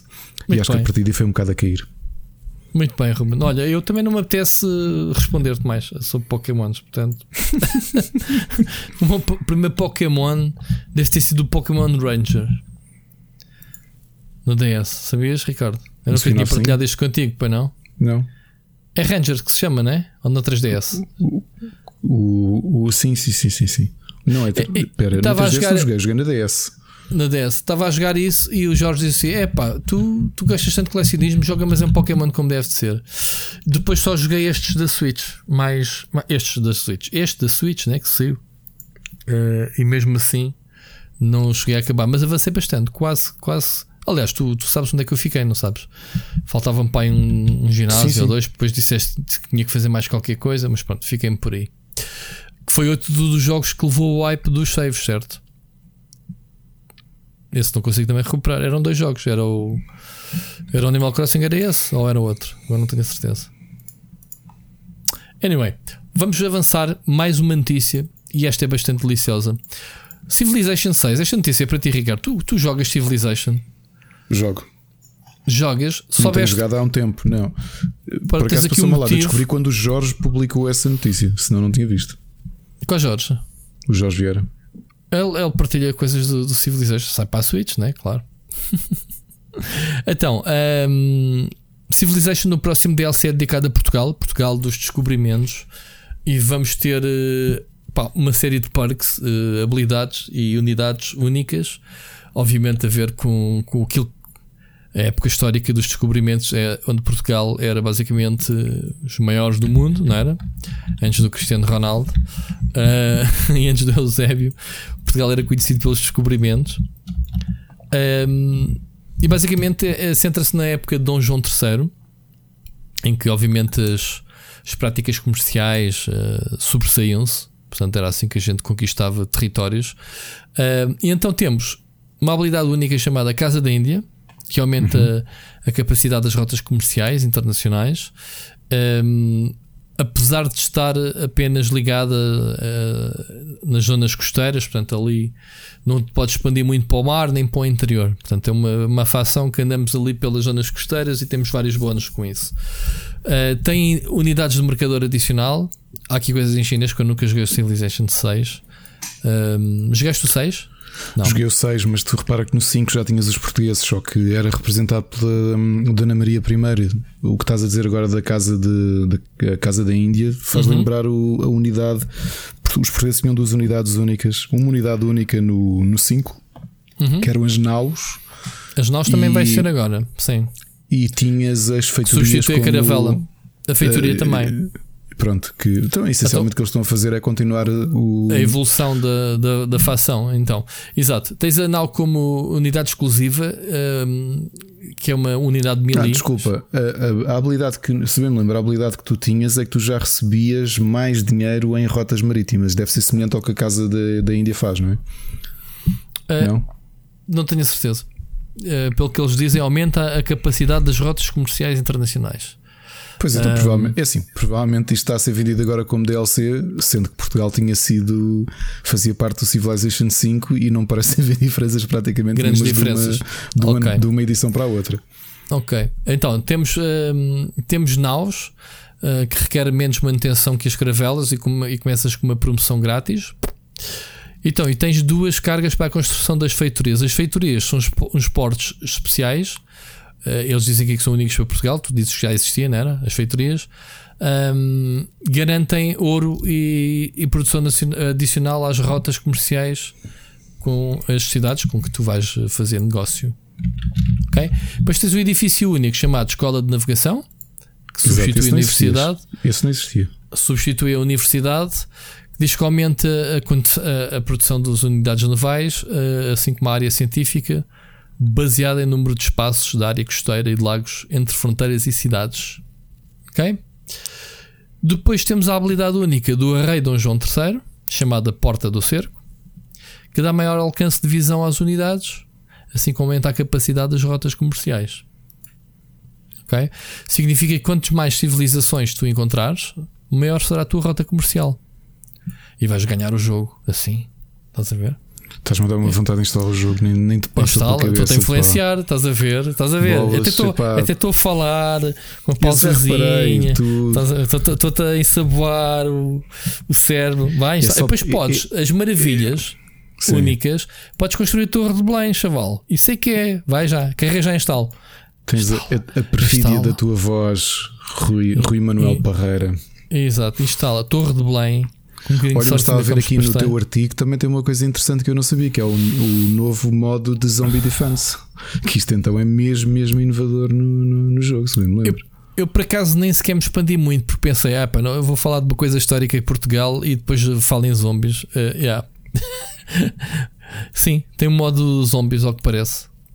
Então, mas isto também não está muito bem. Depois da manifestação de ontem, de certeza que isto vai ser live action. Pronto. Tiveste a badunte do dia. Exato. Muito bem. Isso é de Civilization. Badunte do dia. Badunte do dia. Isso é muito bom. Ele faz isso. Não, mas tem a parvoíce do mês ou o que é, não é? Ok, mas o badunte do dia era fixe. Badunte do dia, devíamos ter um separador chamado Badunte do dia. E a Neves, badunte do dia. Fica aqui, já encomendado. Badunte do dia. Badunte do dia é muito bom. Já estás a ver o soundbite para ele aproveitar. Badunte do dia. Oh my God. Mas depois temos que ter trabalho, ter o badunce. Não é do dia, mas é badunce. Achas que isto não acontece? Diz-me um episódio que isto não descame em piadas estúpidas. Piadas de pai. Quantas piadas estúpidas é que nós, sequinhas, que nós não deixamos aqui? Quantas? Sim, pronto. Admito que sim. Muito bem. Se nós fizéssemos um espetáculo de stand-up, era na Doca Seca de Almada. Nas docas secas era na Amadora, pá, não é Almada? Pois era. É na Amadora. O outro momento. Foscoa, Almada, Amadora. Tudo a mesma coisa. Olha, notícia interessante é que a PlayStation 3, Vita e PSP, as histórias vão ser fechadas. Ou seja, as lojas digitais. Eu disse físicas, não disse? Disse histórias. Histórias, stores, esquece. Histórias, que prejuízo. Peço desculpa, já está o cérebro a parar. Eu tenho muitos jogos comprados na Vita. Tu tens que metê-los todos em cartão, tens que fazer como o Sírio. Olha, o Sírio é que tem razão. O Sírio é que tem razão. Mas é muito caro fazer isso para a Vita, porque não tens cartão, aquilo não aceita SDs. Aquilo são cartões da Sony. Pois é. Mas tu podes gravar no disco rígido os jogos, não? E depois chegares em streaming da PlayStation para a Vita, não? Como? Então, guardas num disco externo, ligas à PlayStation 3 e depois estás a streamar para... Não, mas eu da 3 tenho... Olha, eu da PlayStation 3 só tenho um jogo, tenho alguns jogos que recebi para análise. Comprado, só comprei um, que foi o Journey. Só por curiosidade, o meu filho começou a jogar o Journey na PS5 no sábado. Ok. Isto está a gostar imenso. Para 2 horas, também não vai demorar muito tempo. Mas estavas a dizer, não, o problema é que eu tenho muitos jogos comprados na Vita. Porque a Vita, como tinha muitos jogos japoneses, eu fui, sempre que havia aquela promoção anual do Big in Japan, sabes qual é? Que também há agora para a PS4 e para a PS5. Na Vita, obviamente que era o sítio onde havia um catálogo maior, por causa dos JRPGs e dos Tactical RPGs e Dungeon Crawlers e coisas do género. E eu comprei muita coisa a bom preço. Já estou a ver que vou ficar agarrado. Portanto, PSP, PlayStation 3, as lojas fecham. A loja digital fecha a 2 de julho. A Vita fecha a 27 de agosto, um bocadinho mais tarde. Portanto, depois destas datas, não vais poder comprar mais jogos digitais e ou DLCs destas consolas. Não tenho a certeza. Não tenho a certeza. Na net. Não tenho a certeza como é que isso funciona. Lá está, voltamos aqui. A Sony pode fazer isto, porque se tu leres os documentos de utilização, tu estás a aceder a um serviço. O serviço esse que já não está disponível significa que também já não podes usufruir dele. Não compraste o jogo, compraste uma licença de utilização do jogo pelo tempo que tu quiseres, enquanto esse está ativo. A gente nunca fala nisto, mas está lá a dizer, malta. E digital é tudo fixe, eu adoro o digital, mas depois tens estas situações. Sabes o que é que isto vai aumentar em pesquisas no Google, esta notícia? How to jailbreak. Tudo muito bem, mas não deixas de ter. Estamos a falar de coisas legit, portanto não deixa de ser estranho. O que não estou preparado é para a Vita. A Vita parece-me que foi tão há pouco tempo. Sabes que há muita. Mas foi que é 2013. Quando é que ela foi lançada? 2013 ou não? Foi para aí, foi. Foi para aí, são 8 anos. Pois é, por isso que... consola... Há quantos anos é que a PlayStation não me diz uma única palavra sobre a Vita? Havia uma altura, ainda com o Filipe Marques na PlayStation, que eu lhe mandava reviews de jogos da Vita. Já a PlayStation não promovia a Vita. Eu dizia: olha, vou-te mandar análise de jogos que saem para a Vita e que vocês não sabem que estão a sair jogos para a Vita. Pois. Porque já não comunicavam. Aliás, tu vias uma conferência e parece que houve ali um momento em que alguém carregou lá no Japão, carregaram-me para dizer assim, ou convidaram a malta do Man in Black para apagar a informação da Vita. Tiveste uma conferência da Gamescom em que apresenta os jogos da Vita e depois tens a conferência a seguir que já não existe. Não existe. Saiu em dezembro de 2011. 2011? Yeah. Há 10 anos. Afinal, quase. Foi há 10. Yeah. Ok. Parece que há pouco tempo. É pena, eu sempre achei esta máquina do caraças. E se for ligar agora, a nível de experiência de utilização, mesmo jogos. Eu estive a jogar há pouco tempo o Tearaway, a versão da Vita, porque, sim. Porque ela foi feita para tu poderes ter o touch da Vita atrás. Sim. Sim. Será, agora uma curiosidade que eu tenho é se as consolas, obviamente software, tudo o que são jogos físicos, o preço vai disparar. Da PSP, da PSP se calhar não, mas da Vita e da PS3 é capaz de dar um bumpzinho a partir do momento em que não tenhas mais os jogos disponíveis. A minha curiosidade é saber se as próprias consolas em segunda mão se vão ter um disparo de procura agora que vão ser encerrados os servidores. Achas? Não sei, é aquelas correlações que eu gostava de mais ou menos identificar. A minha está ali. Aliás, está. Eu outro dia andei à procura dela, não sei dela, tenho que andar à procura. Queria mesmo aquela fotografia do grupo que eu tirei e não encontrei a Vita. Mas será que ainda tens? Tenho. Inclusivamente eu tinha uma colega na Goody que me queria comprar e eu não lhe vendi. E dava-me ainda 100 e tal euros por ela. Ela acabou por ir comprar uma para o filho de qualquer forma, já a consola tinha sido descontinuada. E eu fiquei com ela, obviamente. Só se me atiraram daqui, mas eu tenho pau de algures. Na PSP eu tenho muitos jogos físicos. A maior parte dos jogos são físicos. Porquê? Porque na altura tu se calhar não tiveste acesso. Jogar jogos debugged na PSP eram a partir de CD. Há muita gente, epá, e eu essa unidade não fiquei com ela. Tinha uma no PTG, mas que me foi roubada na altura do assalto, em que me levaram várias consolas. Levaram uma PSP debugged, que é basicamente uma torre pequenina com um cabo extremamente grosso ligado à PSP. A PSP não passava de um comando com uma televisão, com um visor. Ou seja, o processamento não era feito na consola, era assim na torre. Para tu veres o Frankenstein. Nunca viste essa máquina, pois não?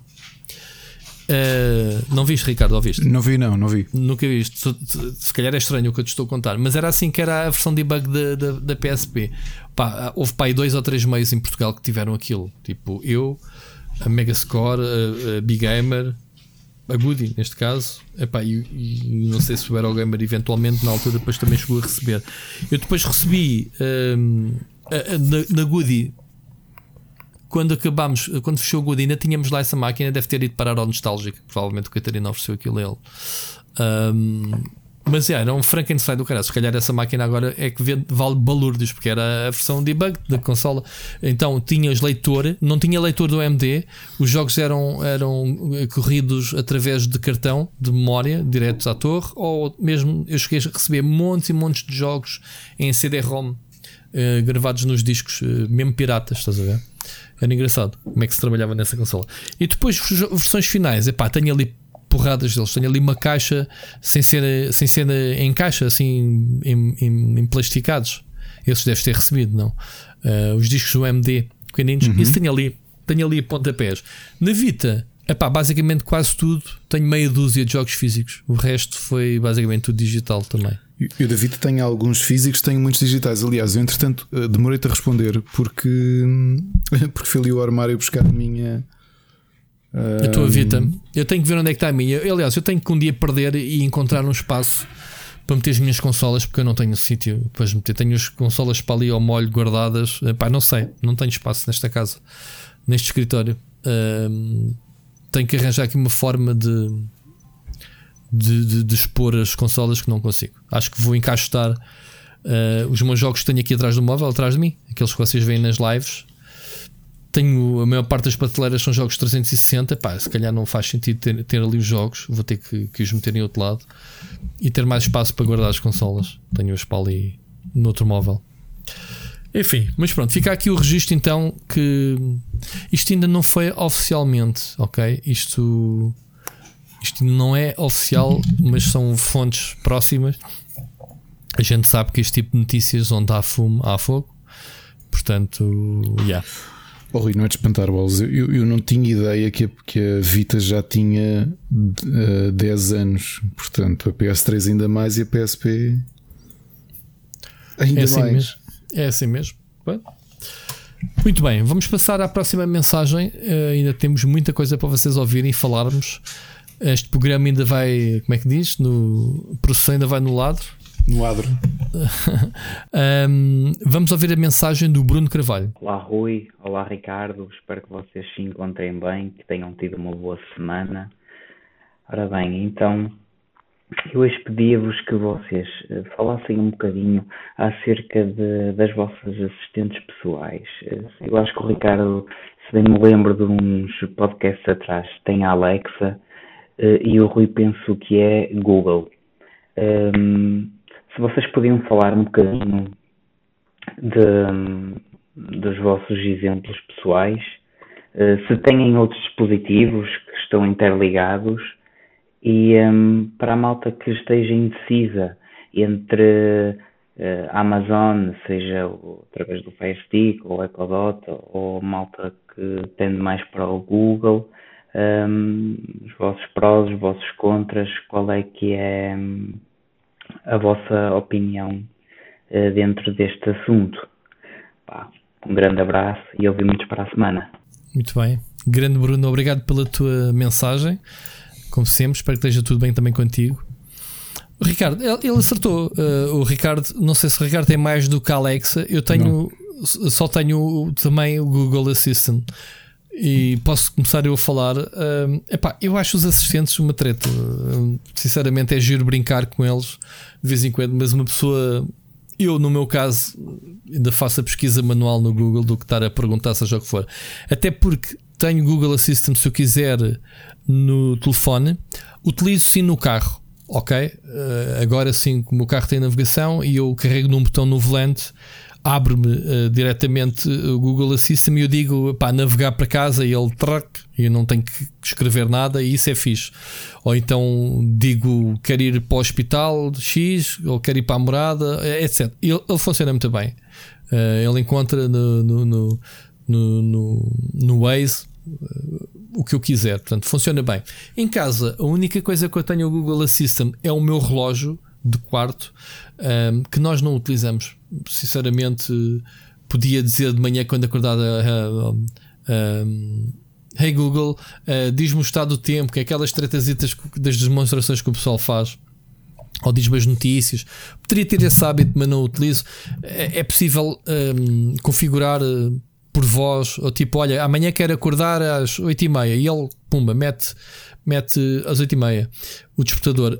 Aquilo que eu mais utilizo, se é que é uma utilização mais para trollar a minha mulher, é quando eu digo para tocar alguma música ou qualquer coisa no Spotify. E é isso, basicamente. De resto, é pá. Ricardo, não sei se tu utilizas mais. Utilizo mais. Fui, tanto eu como o meu filho e também a Ana, fomos mais velho, fomos habituando a volta e meia fazer algumas perguntas à Alexa. E sim, não temos muita coisa ligada. Temos uma coisa que facilita muito, porque temos o Fire TV também ligado, que infelizmente só não é o nosso Media Center preferencial porque lhe falta o HBO. No Fire TV só tem o HBO Max, portanto vamos ter que esperar até setembro deste ano para a nossa aplicação, porque como vocês sabem, a aplicação HBO Portugal é diferente do serviço, por exemplo, que os americanos têm, que os ingleses têm, que é HBO Max, e o login nem sequer é o mesmo, nem sequer é semelhante, e neste momento é o único serviço que não está disponível no Fire TV, mas quando estiver vamos usar apenas isso. E temos usado muito porque queremos ver uma série, como temos os serviços todos desbloqueados, pedimos, olha, põe a tocar tal e ela põe, música a mesma coisa. Outra coisa que também tenho, porque tu utilizas Spotify, é estar em qualquer... Às vezes estou aqui no computador e quero mostrar uma música aqui à família e simplesmente clico no Spotify, no Listen To, e ponho para ele dar diretamente na Alexa. Mas são essencialmente os controlos que nós temos, são esses. Uma coisa que não fiz, que não te contei, de prenda de Dia do Pai, recebi um daqueles relógios mais ligados a fitness, portanto que te... Qual foi? Disseste que havia uma prenda 2, mas não me disseste o que era. Por acaso não me lembro da marca dele, mas acho que não é assim nenhuma marca conhecida. Era, pelo que eu percebi, é o mais vendido do Amazon, o smartwatch mais vendido do Amazon a nível de fitness. Mas também são relógios, tenho ligado ao meu telemóvel. Ainda não fiz o update para ele ficar ligado à Alexa, que é uma das... A Ana comprou precisamente porque ele tinha essa ligação. Mas utilizamos muito. Eu gosto muito, acho que ela tem uma boa compreensão da língua, mesmo assim, com algumas falhas. Temos aqui algumas coisas divertidas, que é muitas vezes ela responde-nos, porque o meu filho mais velho, nós tratamos-lo por Alex, e às vezes falamos com ele e ela responde, o que é chato.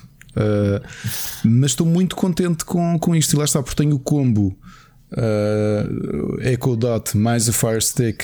E ainda tenho uma coluna Bluetooth ligada.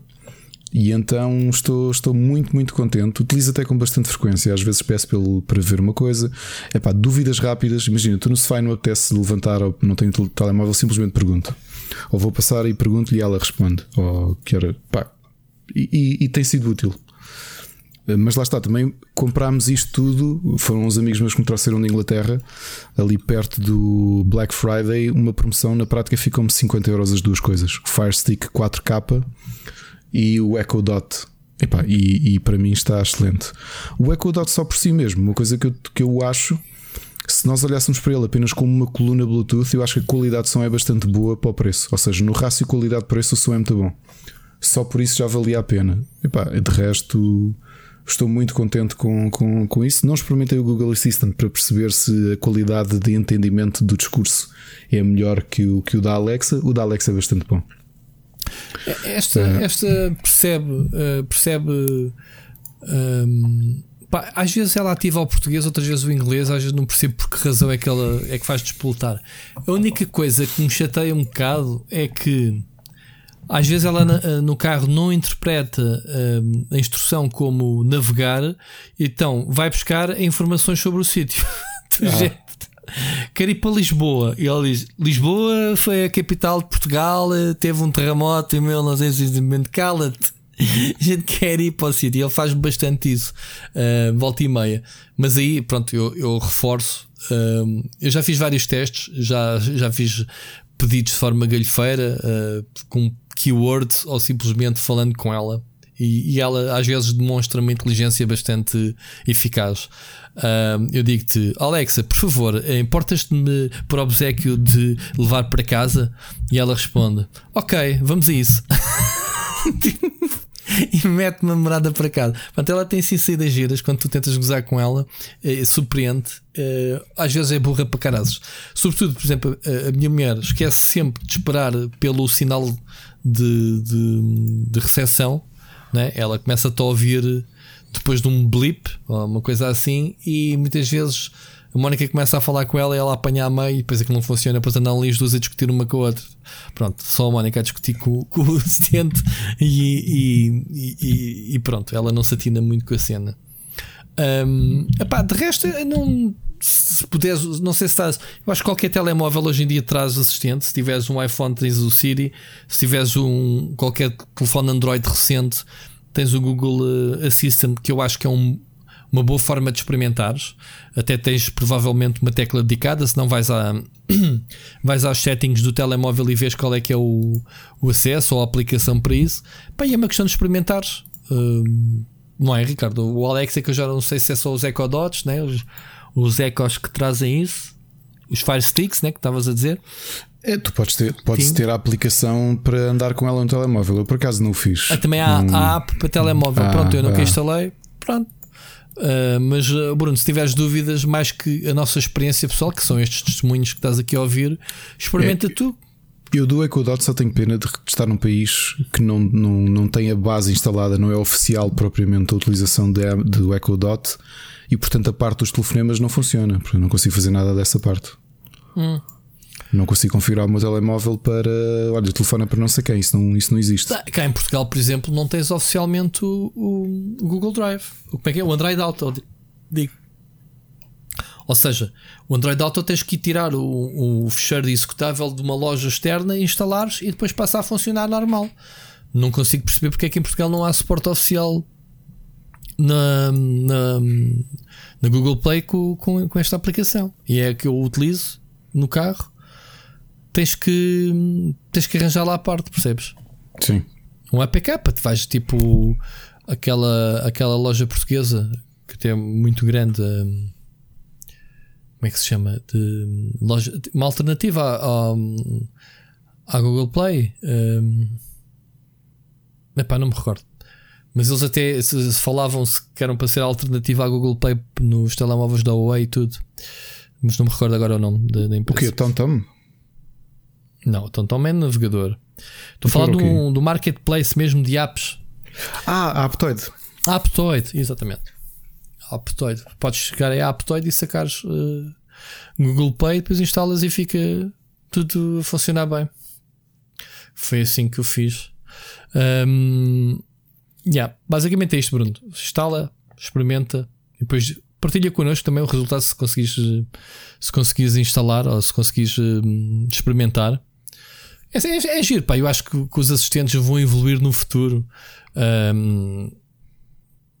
Quando nós quebrarmos esta barreira, que existe ali alguém que nos pode ajudar só por voz, que eu isso ainda não estou preparado, eu pessoalmente, para estar a falar com um assistente do género, preciso de uma informação e estar um robô a falar comigo, percebes, Ricardo? Não tenho esse mindset, mas é uma questão às vezes é de esquecimento, outras coisas, nem me lembrar que tenho essa cena, outras é porque pá, parece que se perde mais tempo, passando a parte da galhofa, perde-se mais tempo a interagir do que ires pesquisar tu mesmo. Porque perde-se, sei lá, quantas vezes é que tu pesquisas algo no telemóvel por dia, não é? Se calhar se perguntasses, seria mais fácil. Mas pronto. Muito bem, passamos ao próximo ponto, que ainda temos mais umas coisas. Novidades sobre Dying Light 2. Não sei se tu jogaste o primeiro jogo. Jogaste? Joguei. Eu acho bastante bom. Um open world com zombies, pá, talvez nos melhores. E eu, por exemplo, gostei muito de um jogo que toda a gente testa, que é o pai desse jogo, que é o Dead Island. Dead Island 1. Eu gostei bastante dele. É a mesma coisa, só por dizer que estes dois têm um setting diferente, têm mais mecânicas de parkour. Epá, e os valores de produção também são superiores. O que se passa com este Dying Light 2 é que é um jogo que já está em produção há vários anos. Epá, e eles resolveram sair então para pronto, dar um ponto de situação do jogo nesta altura do campeonato.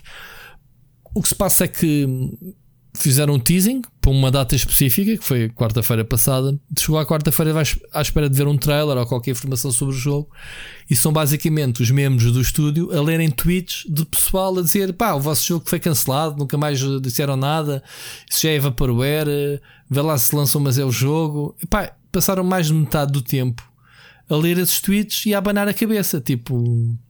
E eu a dizer assim: mas onde é que isto nos vai levar? Qual é que é a necessidade de estar a responder à comunidade? Isto para depois dizer a mensagem que não, pessoal, estamos a trabalhar afincadamente, mesmo apesar deste ambiente de Covid, continuamos 100%, mas ainda não temos nada para partilhar com vocês sobre o jogo, estejam atentos, talvez no final do ano, não sei o que, não sei o que mais, mas fiquem aqui com um sneak peek do jogo. Pá, mostraram um teasing de mais 10 segundos de gameplay, nada mais do que aquilo que tinham mostrado na E3, ou o que é que foi quando foi o jogo revelado. Pá, eu acho que basicamente eles deviam estar quietitos, não era? Basicamente, se não têm nada para dizer, digam: menos, o jogo está em produção, ponto. Escusam de vir ler comentários de pessoas a gozar, quase a gozar, não era bem gozar, mas a abanar a cabeça, como quem diz: olha-me este, Ricardo, esteve a parboer, menos, isto não vai sair, eles vão tombar antes. Vai acabar o dinheiro antes da produção. Será? É possível. Não, a Warner está por trás. É um, o que é. Eu há bocado até tinha aqui no alinhamento e acabei por tirar que o Arcanites foi adiado para 2022. Portanto, depois como é que se chama o jogo do Harry Potter? O Hogwarts Legacy, né? Uhum. Adiado para 2022. Agora foi o Arcanites para 2022. Este Dying Light 2 também é do catálogo da Warner. Epá, tão cedo não vai sair. Portanto, eles têm... A Warner tinha um catálogo brutal para este ano e pronto, tudo adiado para o próximo ano. E este vai mesmo caminho. Eles não têm nada para mostrar nesta altura do campeonato. Estás a perceber? É isto basicamente. Mas por acaso é um dos jogos, eu já fiz até um vídeo este ano sobre o Dying Light 2, era um dos jogos que eu queria mesmo jogar, eu gosto mesmo do primeiro jogo. Uma das minhas t-shirts favoritas de videojogos é do primeiro Dying Light, percebes? Gostei mesmo bastante. Eu tinha aquela mecânica de dia, era exploravas melhor, depois à noite os zumbis transformavam-se. Era muito giro o jogo, e tu próprio eras um infectado especial que te dava algumas habilidades especiais. Não sei, estou curioso para saber se é mais do mesmo esta sequela, se eles têm outras mecânicas. Eles dizem que é um título muito ambicioso, por isso é que está em produção há tantos anos. Pá, o sneak peek que eles mostraram não me surpreendeu, parece-me basicamente o primeiro jogo. Portanto, é o estado em que nos encontramos neste momento, com estes sneak peeks da treta. Mais valia estarem quietos, digamos assim. Temos mais uma mensagem de seguida do Oscar Morgado. Vamos lá. Será que ele está no carro, Ricardo? É a grande pergunta, não é? As pessoas até já se perguntam. Será? Eu não ouvi a mensagem. Vamos ver. Oscar Morgado, tens a voz. Saudações galináceas. Claro. Venho-vos esta semana, mais uma vez, aqui da minha viatura, trazer-vos aqui alguns pontos de discussão sobre universos cinemáticos, o da Marvel e o da DC. Dizer que gostei muito da discussão do MCU aqui na última semana, mas gostava de deixar aqui um reparo. Eu discordo que as séries, especialmente o Agents of S.H.I.E.L.D., fossem desligadas do universo. Simplesmente era uma relação one-sided, no sentido em que as séries bebiam muito do universo dos filmes e os filmes faziam de conta que as séries não existissem. Gostava que eles voltassem com os tie-in comics que fizeram até sensivelmente meados da Phase 2, em que havia pedaços de história muito interessantes que preenchiam alguns dos buracos entre os filmes, que as séries nem sempre faziam. Também estou ansioso para ver quando lá chegar a WandaVision e o Falcon and the Winter Soldier, provavelmente já quando acabar a temporada. Sobre o universo da DC, dizer-vos que, como provavelmente até já terão falado neste programa, estreou na quinta-feira passada o Snyder Cut da Justice League. Mesmo quem não vá gostar deste filme como ele está, não tem qualquer comparação possível com o filme original que saiu no cinema. Eu sei que foram gravados mais hora e tal de conteúdo, ou o que é que foi, para esta versão, mas o que eu senti não foi, quando chegava às partes do filme, olha, não conhecia esta cena, foi o inverso. O exercício que me aconteceu foi, eu lembro-me desta cena do filme anterior. 70% a 80% do filme pareceu-me inteiramente novo, não senti que estivesse a ver a mesma coisa. Para quem está preocupado com as 4 horas de runtime, sim, isto seria doloroso no cinema, não faz qualquer sentido, mas é por isso que foi lançado num serviço de streaming. Está inclusive é dividido em meia dúzia de partes, portanto vocês podem vê-lo partido aos pecados, como eu e a patroa lá em casa vimos, sexta, sábado e domingo. Inclusive ela também gostou bastante, tal como eu gostei bastante. E o Zack Snyder saiu do filme e da produção na altura pelos motivos que se sabem, e foi legítimo. Acha que este universo nunca podia ter continuado a viver sem o cunho e sem o estilo visual e de tom muito mais negro que o Zack Snyder sempre tentou dar. Gosto-se dos trabalhos dele ou não? Eu sou um fã acérrimo de Watchmen e da sua cut extended. Gosto muito do Batman Superman, opinião pouco popular, mas é o que é, e da sua cut extended também. E sem grande surpresa, gosto bastante da cut do Zack Snyder da Justice League. Tem o tom certo, tem o pacing certo, embora que seja um pacing bastante lento. Sim, claro que há lá idiosincrasias, ele teve que gravar aquilo em 4x3, há um sound motivo sempre que a Wonder Woman pega na espada que os outros personagens não têm e não se percebe bem porquê. Há slow motions a mais de vez em quando, enfim, há coisas lá que nunca vão fazer muito sentido, mas acima de tudo foi a visão criativa do Zack Snyder que prevaleceu e que ele conseguiu que prevalecesse. E acho que também é uma história de sucesso de algo que surgiu na internet como pedido dos fãs e que o próprio elenco do filme apoiou a 100%, e portanto é muito importante. Especialmente todos os elementos extra e o facto do filme ter 4 horas e da história se alongar tanto, está cheio de referências e de pedaços, mas não são referências no sentido de easter egg, são pedaços de história, são pedaços que nós queríamos saber sobre aquela história e esta versão do universo que qualquer fã gostaria de ver lá incluído.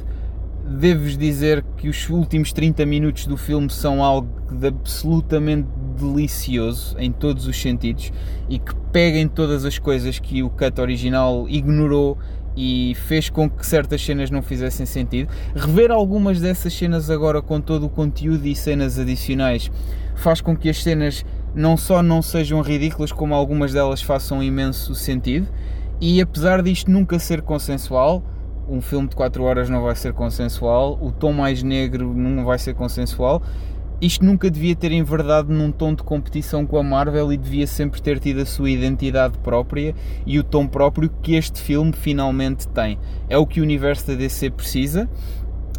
A Marvel já ocupa o espaço da boa disposição e dos gags, às vezes até em demasia, embora ainda seja uma coisa com muito mais pés e cabeça do que este universo tem sido. A crítica, pelo que eu tenho visto, é divisiva, para os fãs também vai ser divisivo, mas ainda bem que isto saiu e por todos os motivos. Finalizar apenas com, leiam um excelente artigo da Vanity Fair da antevisão ao Snyder Cut, em que conta um bocadinho a história de como esta versão do filme apareceu e tudo o que levou até lá, inclusive algumas das intrigas e dos problemas que a Warner passou no lançamento do primeiro. Não sei se será tudo verdade, se não haverá aqui algum PR pelo meio, mas é uma história a Hollywood quase, e ainda bem que o filme saiu, mesmo que não seja o melhor filme de sempre.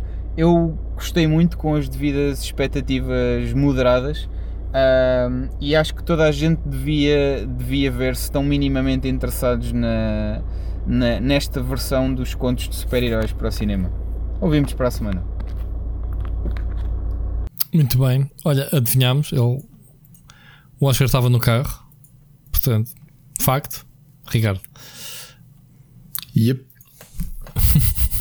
Tu viste o Justice League? Não, foste um dos únicos no mundo que não viu. Recusa-se a ver. I don't care. Tu viste o original?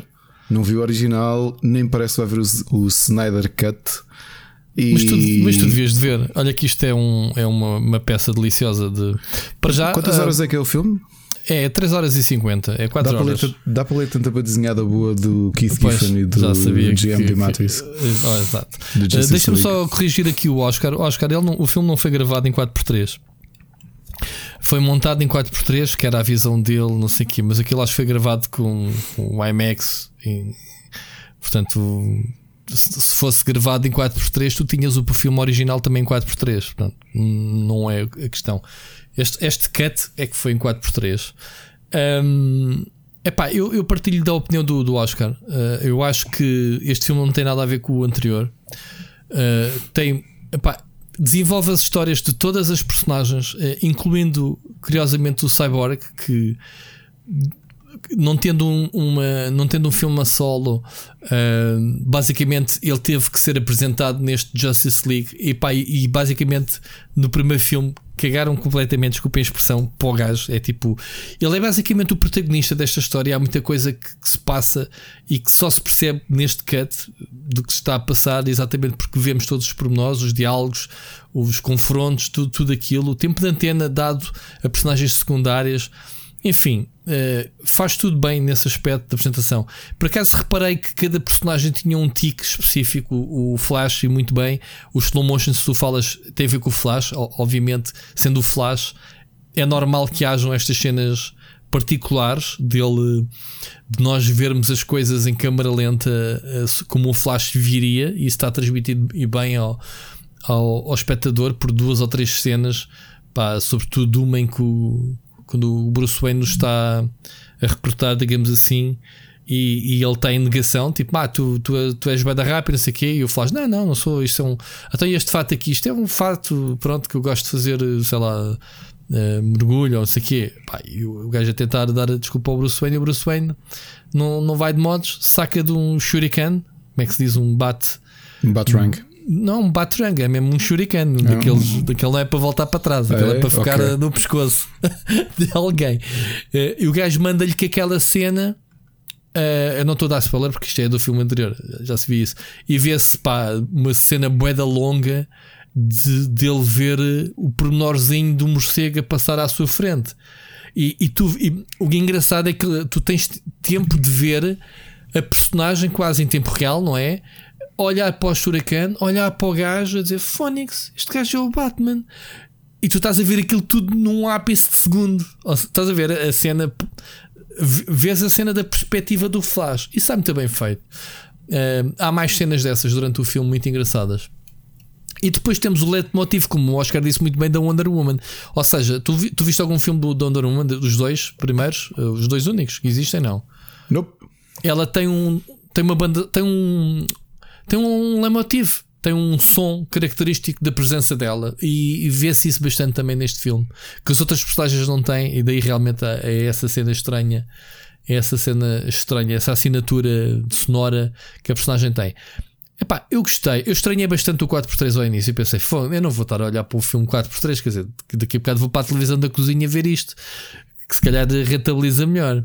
Mas depois ignoras, e a história está bastante fixe, muito mais completa. Outra coisa que ele está a falar da meia hora final do filme é basicamente a visão dele para uma sequela, ou melhor, li hoje que era uma trilogia que ele tinha em vista. Malta dos spoilers, há pessoal que se queixa dos spoilers, metem pausa uns segundos, eu não vou dar spoiler, mas é só para dizer que a sequela era baseada numa banda desenhada que tu provavelmente conheces melhor do que nós, que é o Injustice. Lembras-te? Leste essa banda desenhada? Que é baseada na... Que é baseada no jogo. Portanto, também temos os jogos, sim. Um mix. em que o Super-Homem basicamente vira a marmita. Sim, e... porque é que a Lois Lane é morta pelo Joker e... Ah não, isso é o Kingdom Come. Kingdom Come é que ele faz. Desculpa, no Injustice é que é, não é? O Joker mata a Lois Lane e ele passa-se, não é? E ele dá essa dica. Ele dá várias pistas no final. Se tu fores vê-las entre linhas, ele dá essas dicas, mas não se vê, não sabemos o que é. Ele é uma cena pós-apocalíptica, digamos assim. É onde se passa, onde se passaria o próximo filme. Nós sabemos que aquilo está tudo partido, né? Que o Zack Snyder já nem temos, se calhar, já nem temos os atores, apesar de termos o Super-Homem. Como é que se chama o ator do Super-Homem? Agora está-me a dar aquelas brancas lindas. O nosso Witcher, o Henry Cavill. O Henry Cavill, com cheio de vontade de fazer mais filmes de Super-Homem, mas já não sei o que é que vai acontecer ao futuro. O Justice League não vai continuar, acho que já deu treta. Vamos ver se se esta versão, este cut vai mexer as águas ou não, se vai despertar. Pá, o Zack Snyder acho que já se fartou, né, desta da Warner, e já se está a ralar bem para eles. Mas pronto, nós teríamos aqui filmes, teríamos um MCU da DC com esta visão dele. Portanto, e estava muito fixe. Portanto, quem não viu, eu aconselho a ver. Aconselho-te a ti a ver, nem que seja para criticares, Ricardo. Mas lá está, são 4 horas, é demasiado arriscado, não é? Na tua vida de investires num filme. Epá, sabes, eu não sei, epá, há qualquer coisa que eu acho que não são nada apelativos. Tu se calhar ias gostar mais que nós todos, porque ias encontrar as referências todas. Quem é que é o vilão do... É o Magog? É o vilão do Justice League ou não? Quem é? Não, que é? O vilão supostamente é o Apocalipse. Ok. Mas não é ele, ou seja, é ele que está por cima. Isso era para a sequela. Aliás, a trilogia era o Thanos, ou seja, o era o build-up. É o Darkseid. Eu disse Apocalipse. O Darkseid. Ele vive em Apocalipse. Sim, desculpa, enganei-me. Exato. O Darkseid, sim. Mas é o Steppenwolf, é que é o grande vilão deste. Sim, porque ele também pertence a. Que é o lacaio dele, basicamente. Né? Exato. Apocalipse, também vive em Apocalipse. Exato. Vê-se uma diferença brutal entre os efeitos especiais da personagem do filme anterior. Tu fez a comparação do filme anterior e deste cut. Só os efeitos especiais da personagem, ou seja, as escamas que ele tem, os cornos, a forma como ele foi construída para o filme anterior, e para o filme que é o mesmo filme, mas tu viu o tratamento que foi dado à personagem em termos de efeitos especiais. Só vês assim a diferença. Aliás, faz aí uma pesquisa rápida e vês. Eu já vi a diferença dos dois, só que acho tão. Epá, uma escolha tão má. Eu acho que foi tudo mal. Vilão. Porque epá, é como dizer assim: o primeiro filme do Avengers, o vilão. Deixa eu aqui pensar. Na banda desenhada, este Steppenwolf é bastante humanoide. É um humano com um capacete, certo? Não. Antigamente até era diferente. Era um tipo que parecia um bobo. Tinha assim uma roupa medieval. Olha, parabéns. Estou fixe. Pronto. Isto era como dizer assim: o primeiro filme do Avengers, o inimigo é o. Sei lá. O primeiro filme é o Loki. Não, é o Taskmaster. Não é o Taskmaster. Okay. Mas quem é? Não sei lá. É um vilão. Coisa. Certo, estou a perceber. Até nisso eu acho que eles são idiotas. Mesmo a composição da Justice League, eu acho. Eu quando vi a composição também pensei, ok, está bem. Quem é que falta lá? Martian Manhunter. Lá está. Estás a ver porque é que deves ver esta versão? Porque está lá? É um build-up para a sequela. Sim, mas não é o Martian Manhunter da Supergirl. Não, é mesmo ele transforma-se noutras personagens. Sim, ele aparece. Eu sei que é essa personagem. Não, é o mesmo. Não gostava que tivesse a mesma representação que teve na Supergirl, que é um bocado meio. Eu não sei, a Justice League tem tanta coisa boa para apanhar, eu acho. Mas... Não sei. Epá, é que é isto. É que eu não sei quem é que esteve por trás dos. Quem é que tem estado por trás dos filmes? Se me disserem, olha, a malta que esteve a tratar dos filmes da DDC na Warner esteve no domingo na manifestação dos chalupas, eu acreditava, porque é tudo atrasado mental. Mas só que não há ninguém que consiga olhar para um filme da DC, veja o espólio brutalmente rico que eles têm de personagens. Man, um Justice League não era para teres um Steppenwolf como inimigo. Pá, podias ter muita coisa, podias ter o desespero, podias ter tanto vilão importante e interessante, clássico da Justice League, e vais pegar no Steppenwolf. É uma decisão tão estúpida. Epá, Suicide Squad já falámos o quão idiota é. Que mais filmes é que existem? Existem os solos da Wonder Woman, o Aquaman. Wonder Woman, a vilã é que é a Cheetah. É no 2. É? Yeah. No 2, okay. No 2, e o primeiro quem é? O primeiro, no 2, no vilão não é o Maxwell Lord? Também, são os dois, sim. São os dois. E do o primeiro é o resultado, de uma transformação dele. O primeiro, não tenho a certeza. Não me lembro, sinceramente. Epá, é estranho. No primeiro não me lembro. É que, para... Epá, o que se passa é que a DC tudo que a Marvel foi fazendo bem, a DC, como é que não consegue fazer isso? O que a DC fez bem, a meu ver, nesta Justice League, é o casting do Super-Homem. Epá, eu neste momento, o Henry Cavill é o Super-Homem. Não sei se tens essa opinião. Tirando obviamente o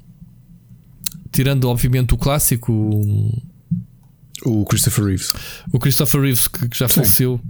Este é o Super-Homem, esquece, não há. Epá, e depois envolvimento do ator com a personagem. Epá, o Henry Cavill é o Super-Homem. Acho que o casting da Wonder Woman também está impecável.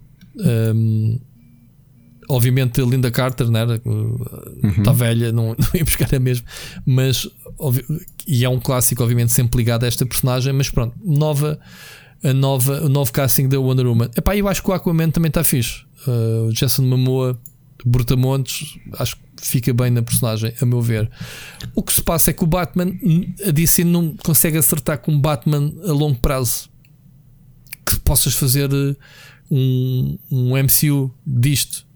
Estás a perceber? Pá, porque depois o resto é tudo secundário. Quer dizer, o Flash ou assim não sou... O problema é a forma como utilizaram, porque eu já te disse que sempre li muito, sempre tive um bocadinho mais. Gosto muito das duas, pá, cresci com as duas. As duas moldaram, a DC e a Marvel. Mas sempre tive ali um fraquinho pela Marvel. E foi muito graças ao John Byrne, ao que ele foi fazendo em Fantastic Four, Avengers, X-Men. Foi muito graças a ele que, para mim, ali pendia um bocadinho para esse lado. Mas eu olho para o historial da DC e parece-me que a coisa mais difícil era fazer mal. E a DC, tudo o que tem feito é mal. A Warner Brothers Movies, não é? Uhum. É porque acho que tão a ironia disto é simples. Nos anos 90 nós temos um grande carinho pela série de animação de Spider-Man e especialmente de X-Men. As outras, se calhar menos, a de Iron Man and Avengers, Fantastic Four, Hulk. Essas séries foram menos boas. A de X-Men foi obviamente memorável. Mas do outro lado da estrada estava a DC a dar mil a zero em animação. Sempre esteve. A DC tem feito ótimos filmes de animação com ótimas histórias. Como é que tu não pegas na qualidade? Isso é a parte que é difícil para mim. A DC estava com vantagem para se impor como universo cinematográfico e não conseguiu. Não conseguiu. Eu estou a olhar para o DC Expanded Universe, estou aqui com a lista à frente porque eu nem me lembrava. Eu só vi um filme destes e é capaz de ser o pior de todos, que é o Suicide Squad. Foi o único filme que eu vi. E não há nada aqui que eu... Sabes que foram buscar o Joker do Suicide Squad? O Joker não conta. Não, mas o Joker, que é o único que a malta diz, o Joker é um bom filme. É, mas o Joker nem sequer faz parte. Não é esse Joker. O Joker do Suicide Squad. Que horror. O Jay Leto foram buscá-lo para aqui só para uma cena. E ainda por cima, tens um filme já para este ano, não é? O novo Suicide Squad. Está previsto para dia 6 de agosto. Que eu não sei, isso é um remake do primeiro filme com algumas das personagens e atores. É sempre, olha, isso está ao nível do remake do Motoqueiro Fantasma com o Nicolas Cage. Ou seja, eles fizeram o primeiro filme do Motoqueiro Fantasma com o Nicolas Cage, correu mal. Ok, então vamos fazer reboot. Quem é o Motoqueiro Fantasma no reboot?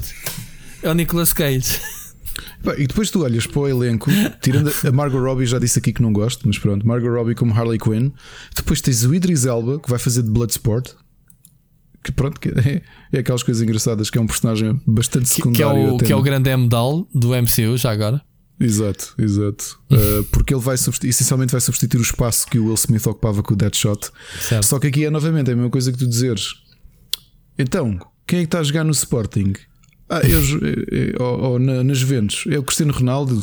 Não estou a falar de atores. Eu gosto muito mais do Idris Elba do que do Will Smith, okay? Certo. Por muito que tenha um grande carinho por Will Smith, o Idris Elba está noutro patamar como ator, para mim. Claro. Agora, como personagens, tu tens o Deadshot, que é um personagem altamente conhecido, e substituis pelo Bloodsport. Porquê que vamos ser sinceros? Porque eles precisavam de um personagem afro-americano que disparasse coisas. E como o Deadshot, que no original não é afro-americano, já agora, nem de perto nem de longe. Pronto, vamos aqui ocupar então. Quem está na Juventus? É o Cristiano Ronaldo? Não, é o Rui Parreira. Não conhece, joga. Já, tipo, está a substituir o Ronaldo. É um bocado isto, estás a ver? Depois vês o resto do elenco. Isto é um hit and miss, este elenco. Idris Elba. Tens o Peter Capaldi, que vai fazer de Thinker. Peter Capaldi, de quem eu gosto bastante. Ele foi um dos Doctors, mas não é só por isso que eu gosto muito dele. Depois tens para aqui o Nathan Fillion para o meio. Tens a Alice Braga. Tens o Taika Waititi, que é engraçado porque ele está, não só teve a realizar filmes da Marvel, como acabou de fazer o Mandalorian, e vai aparecer como ator. E depois aqui a Viola Davis, né, que é uma atriz premiada e que vai voltar a fazer da Amanda Waller. E depois John Cena e Sylvester Stallone. Pronto, é isto. Obrigado e até amanhã. O Stallone a fazer de quê? Aí é que está, tu vais à lista e as informações oficiais que tem é não sei quem como não sei quem e Sylvester Stallone. Só se ele vai fazer ele mesmo, se calhar. Não sei. Se calhar é isso. Então o que é que faz o Sylvester Stallone? É aquele personagem, não se lembram? O Sylvester Stallone. Mas vai ver o Batmite, já viste? Tu que és fã. Vai ver o quê? O Batmite. Vai ver o Batmite? Yeah. Porquê? Não sei. Tu estás-me a dizer para ver a lista. Eu estou a ver aqui a lista do Suicide Squad, Reboot. E isto é uma sala ganhada maior que aquilo que eu esperava. Portanto, estás a falar o Elba como o Bloodsport, Braga como o Solo Soria, o Fillion como... O Fillion é o Nathan Fillion, certo? É. Como TDK, grande elenco, digo já. O Davison as Blackguard, o Rooker as Savant, o Shingun as o Weasel, o Capaldi as a Thinker, Borg as a Javelin, o NG como o Mongal, que eu não sei quem é o NG. E depois vais aqui abaixo, ainda tens... que o James Gunn está a considerar usar o Sportsmaster, o Dog Welder e o Batmite. O Batmite é o filho do Batman, certo? Não. Não? Não, não, não. O Batmite é uma espécie de Mr. Né? É uma entidade. É um miúdo com poderes cósmicos. Uma entidade esquisita. Certo. Isto vai aparecer no filme. Ok. Já estou a ver que é o Mr. Misclix. É o inimigo do Super-Homem que tu derrotas se conseguires que ele diga o seu próprio nome ao contrário. Que é aquela coisa mesmo feita na Golden Age. KLTPZ. Está-me a fazer vontade de me desenterrar as minhas BDs do Super-Homem que eu tenho na arrecadação. Que eu já não as vejo há uns 20 anos. Saiu Birds of Prey o ano passado. Eu estou longe deste filme, como é óbvio, mas o filme saiu, sim, aparentemente. Mas eu não quis ver. Sim. Eu não quis ver por opção. E não estou interessado. Não estou muito interessado neste remake, digamos assim. Só se me disserem que é mesmo muito bom e coisa, mas. Isso é coisa parva. Tu continuas a ver o que é que a DC faz com a animação e continuam a ser muito bons. Teen Titans Go, apesar de ser humor e ser estúpido, é uma ótima série. Ou seja, quando fazem filmes a sério de animação com um elenco brutal, não é? Estamos a falar do grande Luke Skywalker a fazer a voz do Joker e afins. E esses filmes de animação dão 1000 a 0 aos filmes live action. Já viste? E depois, opa, é estranho porque a própria Warner não capitaliza, como por exemplo a Sony capitalizou com o filme de ação, o filme de animação do Spider-Man. Tu estás a ver? Como é que parece que é tudo mal feito? Repara, a Marvel teve de andar a juntar as peças e está a ter sucesso até com a Sony, que não pertence à Marvel, não é? Com a Sony Pictures a ter sucesso com... Houve ali uma negociaçãozinha direta. Houve uma negociação, mas repara... Nem houve negociação, sejamos honestos. O que a Marvel disse foi: nós fazemos o filme e vocês lucram 100%, que a gente não quer dinheiro. Pá, win-win. A Marvel trouxe o Spider-Man para o MCU e a Sony ganhou a guita. 3 filmes, vai ser o 3º agora. Isto é o que reza a história. Sim, mas tu repara, a Marvel, que tem que estar a gerir coisas que estão fora de casa, consegue lidar melhor com isto do que a DC, a Warner, que tem tudo dentro de casa. Vamos lá ver. Uma das bandeiras da Marvel é o Spider-Man. E acho que os fãs nunca perdurariam de a Marvel não ter o Homem-Aranha no MCU. Quer dizer, tens o MCU, que é um sucesso absoluto, que faz, pá, é uma carta de amor aos fãs do universo Marvel. Mas o Spider-Man, por raio de direitos, por raio de um historial, do negócio desesperado que a Marvel fez, nunca o vai ter no cinema. E teve que fazer algumas concessões e conseguiu, lá está, como se dissemos, negociar com a Sony em ter o Spider-Man, obviamente. Mas o meu problema não é só esse, é que uma análise que podes fazer é como força de marca. Antes do MCU, isoladamente, o personagem no patamar... Tu tinhas 3 personagens, 2 de uma editora e 1 da outra, que estavam no mesmo patamar do ponto de vista de reconhecimento e de importância. O Superman e o Batman na DC, o Spider-Man na Marvel, não é? Tinhas obviamente personagens importantes, mas não havia ninguém. Talvez o Wolverine nos anos 90 estivesse ali perto, mas nunca chegou ao ponto do Spider-Man. Como é que a Marvel consegue... Estás a ver? Estou outra vez a fazer paralelismos com os jogadores de futebol. Consegue rentabilizar imenso e promover o Iron Man para um patamar estratosférico por causa do cinema.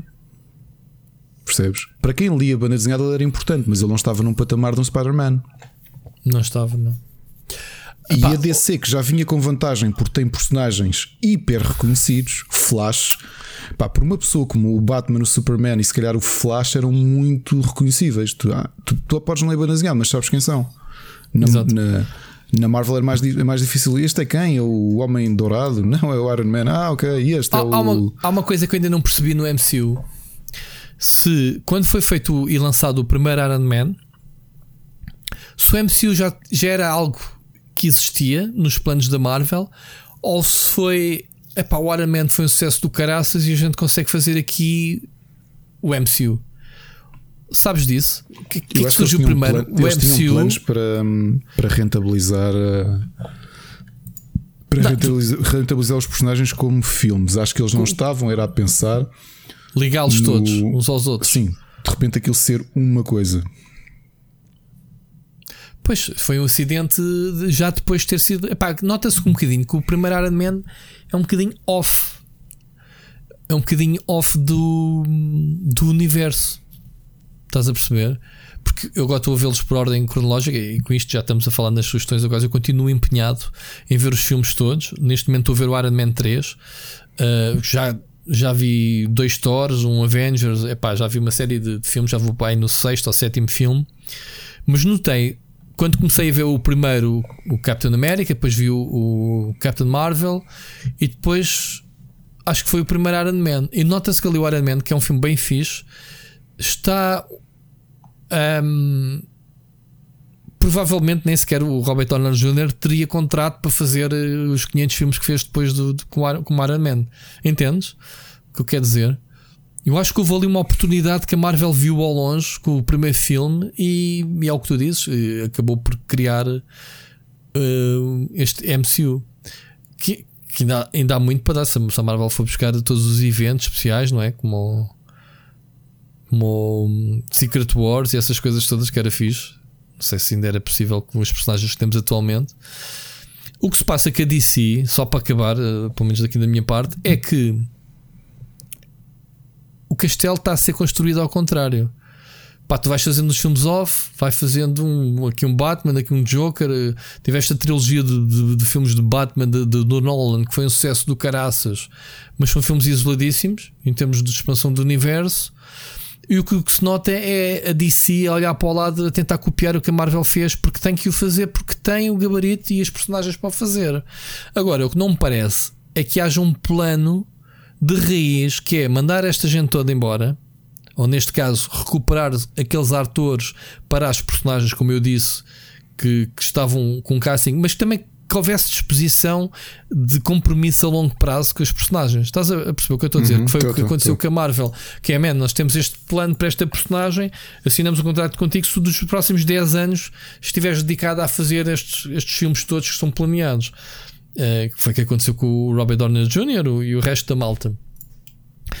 E não estou a ver, tirando o Henry Cavill, que haja ali grande vontade do pessoal andar de colãs durante uma série de anos. Portanto, logo aqui teria que ser desenhado de raiz. E depois isto com os remakes, e com os remakes dos remakes, as pessoas também se fartam. Quer dizer, tu tens em 3 ou 4 anos 3 filmes do como é que se chama? Do Birds of Prey, como é que se chamam os filmes, caras? Agora até me falta o nome, rei. Como é que se chama este remake? O Suicide Squad, que está inserido supostamente no DCU, claro, supostamente não está, o Joker até é o mesmo, do Justice League e do Suicide Squad.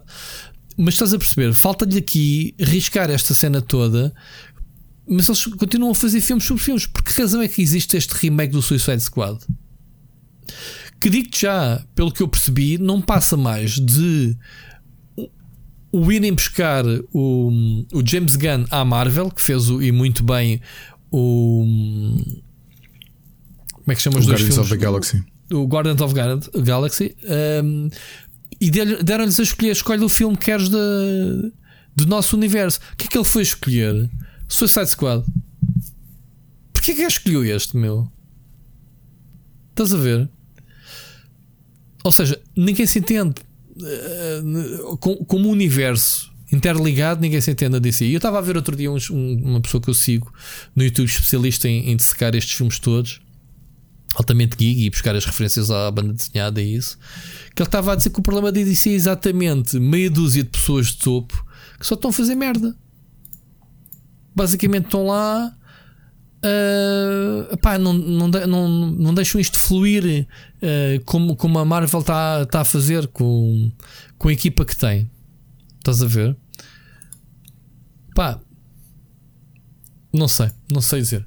Como filme, este Justice League eu vejo-no só como é que seria um universo Marvel com estes super-heróis todos. Não mais que isso, porque não... O filme não vai ter continuidade, obviamente. Para mim é isso tudo, Ricardo. Justice League, mais alguma coisa que queres acrescentar? Vais ver o filme ou não? Não vais deixar aqui a promessa? Não, por enquanto não. Ok.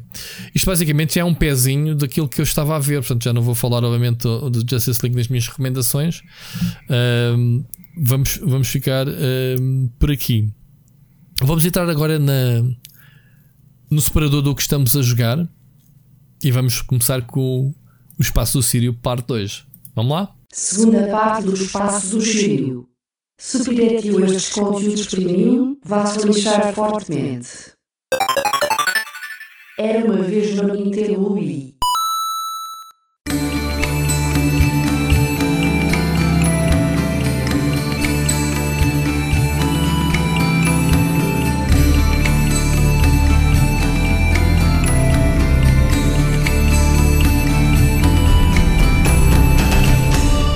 Tal como o Rui referiu no episódio anterior do Split Chicken, eu tenho um super poder de conseguir jogar retrojogos como se fossem novos. Para mim, não interessa que um jogo foi lançado ontem ou há 20 anos atrás, se um jogo é divertido, será sempre divertido. Um bom jogo será sempre um bom jogo. Pior ainda, eu não me sigo pelas críticas da imprensa ou de opiniões de outras pessoas, sigo sim aquela voz brilhante na minha cabeça. E, para um pequeno número de pessoas que assistiram às minhas sessões de live streams, sabem que eu desde há 3 meses para cá que ando a jogar essencialmente GameCube e Wii.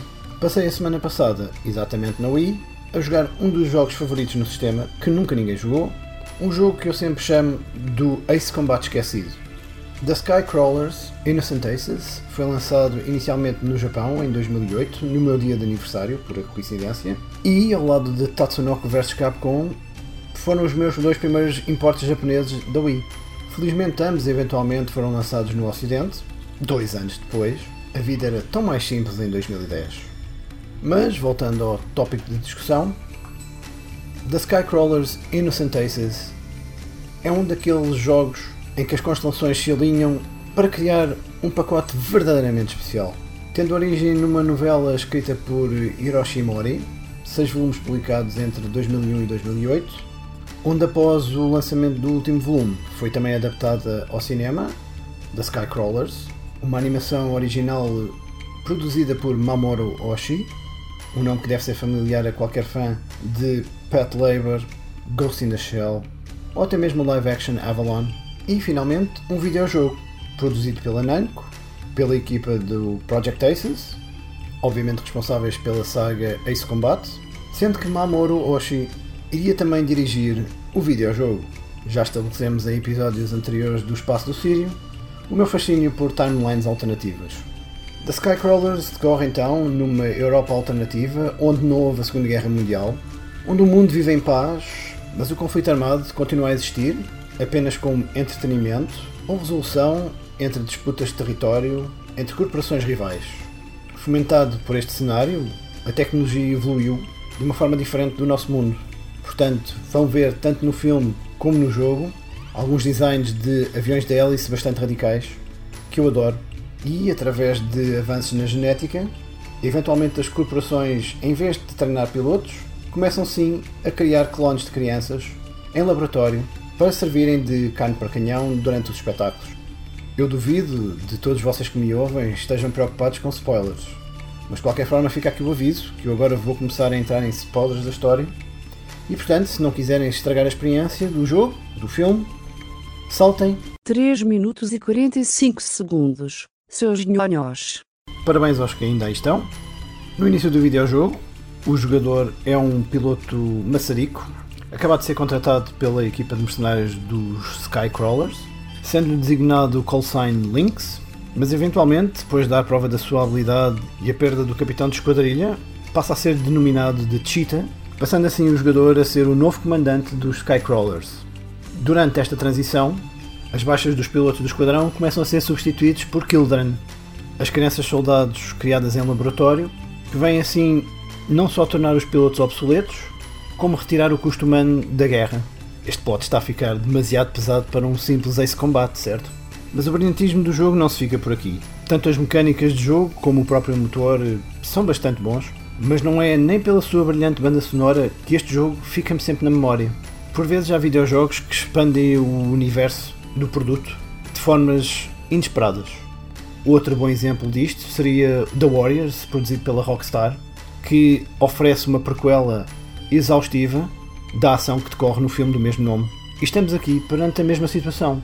Sendo que o jogo se passa alguns anos antes da ação do filme, seria expectável que aparecessem algumas personagens do filme, apresentando a sua história, algo assim do género. Mas aparentemente não é o caso. Tanto o jogo como o filme partilham do mesmo universo, das mesmas regras, mas nenhum dos personagens parecem estar relacionados. Até que cheguei ao fim do jogo e levei um murro no estômago. No filme, há uma lenda entre os pilotos Kildren que existe ainda um último piloto verdadeiramente humano, ou seja, não é um Kildren, não foi feito em laboratório, que ainda voa pela corporação inimiga, Lautern, e que todos os Kildren que o defrontam acabam mortos, incluindo a personagem principal do filme. A este as chamam de Teacher, o professor das crianças. E, embora eu devesse ter percebido atempadamente quando no jogo me oferecem exatamente o avião do Teacher, foi só apenas na cutscene final do jogo onde surge uma das personagens principais do filme, ela volta-se para mim e chama-me Teacher. É isso mesmo. Todo o videojogo não é mais do que a história de origem do vilão do filme. Vilão entre aspas, note-se. Do lado do meu personagem do videojogo, ele está apenas a fazer para o que foi contratado.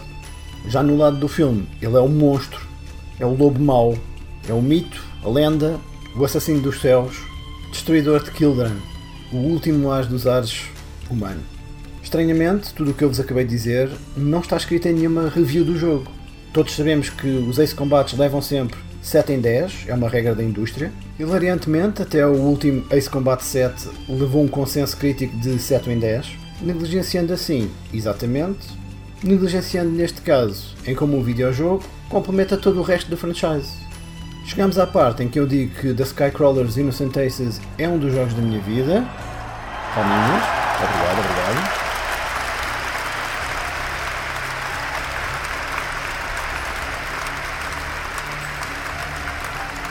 Vou continuar a jogá-lo durante esta próxima semana e fica a minha preocupação por o jogo estar trancado à Switch, porque tal como Tatsunoko vs Capcom, o jogo teve um período de licenciamento, foi lançado exclusivamente na Wii e nunca mais foi reeditado nem deverá voltar a ser, trancando esta experiência no tempo, e daí eu ter-me referido ao jogo no início desta conversa como o Ace Combat esquecido.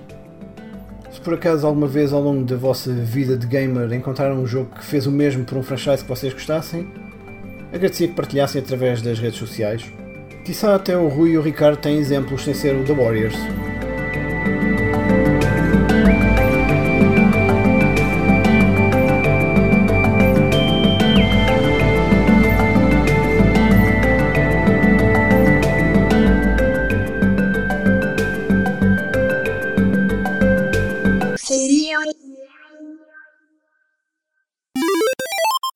Recomendações do Sírio.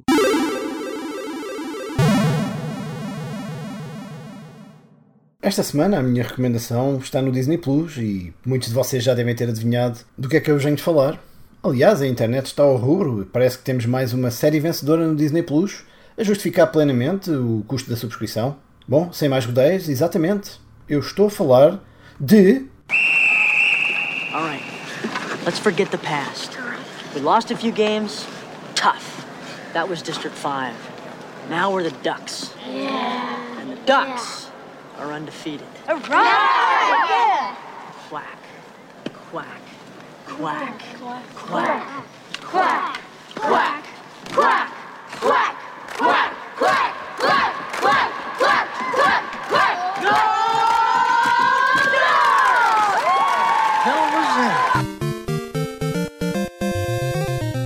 Exatamente, The Mighty Ducks, o filme de 1992, vai ganhar já no dia 26 de março uma série de televisão no Disney Plus.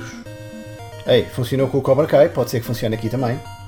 Quanto a mim, eu apenas estou feliz por ter uma dose semanal de Emílio esta vez, que volta no papel do Contos Bombay, para tornar uma nova geração de falhados em novos campeões, tanto no ringue como nas audiências. Calhar eu devia ter começado este segmento avisando que eu sou fanático por hóquei no gelo. A minha pequena comunidade que assistiu às live streams de NHL Hits provavelmente poderia dizer-vos isso. Demorei tanto tempo e investi tanto carinho em criar a nossa equipa no jogo. Mas que raio de música é esta que está a passar? Nada mais que o tema do Ice Hockey, da Famicom Disk System, NES ou da Famiclone, que por acaso foi a primeira vez onde eu joguei o jogo. E se vocês nunca jogaram Ice Hockey, não podemos ser amigos. The Mighty Ducks Game Changers estreia dia 26 de março no Disney Plus. E eu estarei lá caído. Emílio esta vez em dose semanal. Eu até estou com medo de pensar quantos de vocês não sabem quem é o Emílio esta vez.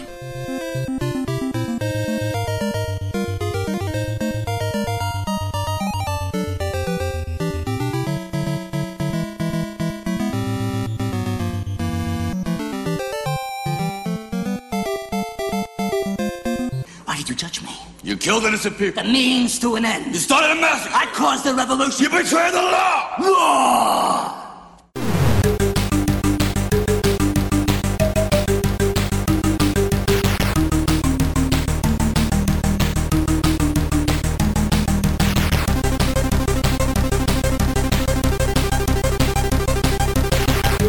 Finalmente, a minha última recomendação é para se ouvir, é música.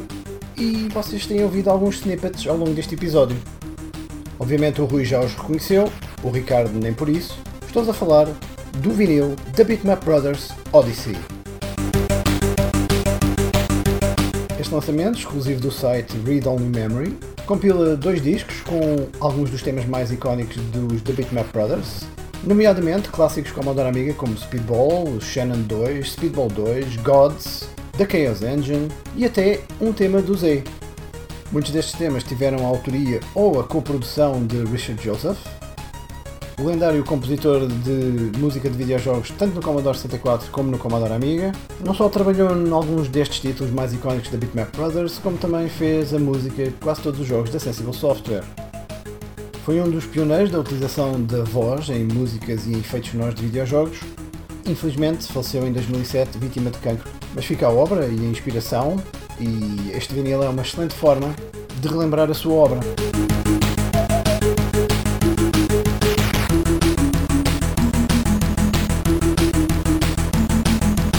Ou devo dizer, deverá ser, porque na realidade, embora eu tenha comprado o vinil em outubro de 2020, ele está, neste momento, preso na alfândega.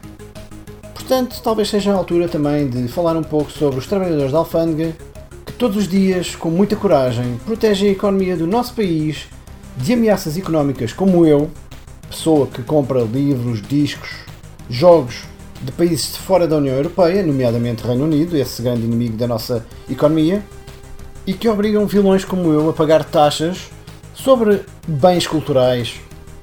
Bens culturais que nem sequer são vendidos no nosso país. Bens culturais que não são produzidos no nosso país. Bens culturais que não temos qualquer hipótese se não importar fora da União Europeia. Uma salva de palmas para a alfândega.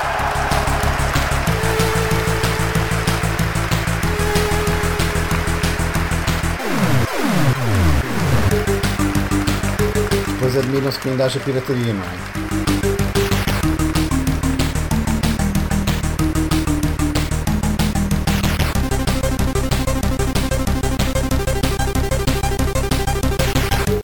Ao fim do episódio 4 do Espaço do Sírio. Se calhar eu devia dar um nome mais como deve de ser a este espaço. É um bocado genérico, não condiz muito bem com a minha situação atual na vida. Despeço-me com o ódio habitual por todos vocês. Odeio-te a ti, odeio-te a ti, odeio-te especialmente a ti, tu então nem sequer queres vir à minha frente, tu nem sei como é que alguma vez gostei de ti, tu estás-me a dever 35€ desde 2017. E é neste círculo de puro ódio que devolvo a emissão ao Rui e ao Ricardo, relembrando que na data que estou a gravar este episódio, 21 de março, o Game Boy Advance foi lançado no Japão há 20 anos atrás. Ouvimos para a semana. Ou talvez não, que estou a ficar um bocado rouco. E parecendo que não, esta brincadeira ocupa-me os domingos inteiros. E está a ficar demasiado bom tempo para se estar enfiado em casa a gravar episódios de podcast. Ainda por cima é primavera e está o amor e o pólen no ar. Se calhar vão andar por aí, a apaixonar-me e a apanhar alergias. Sempre é melhor do que isto.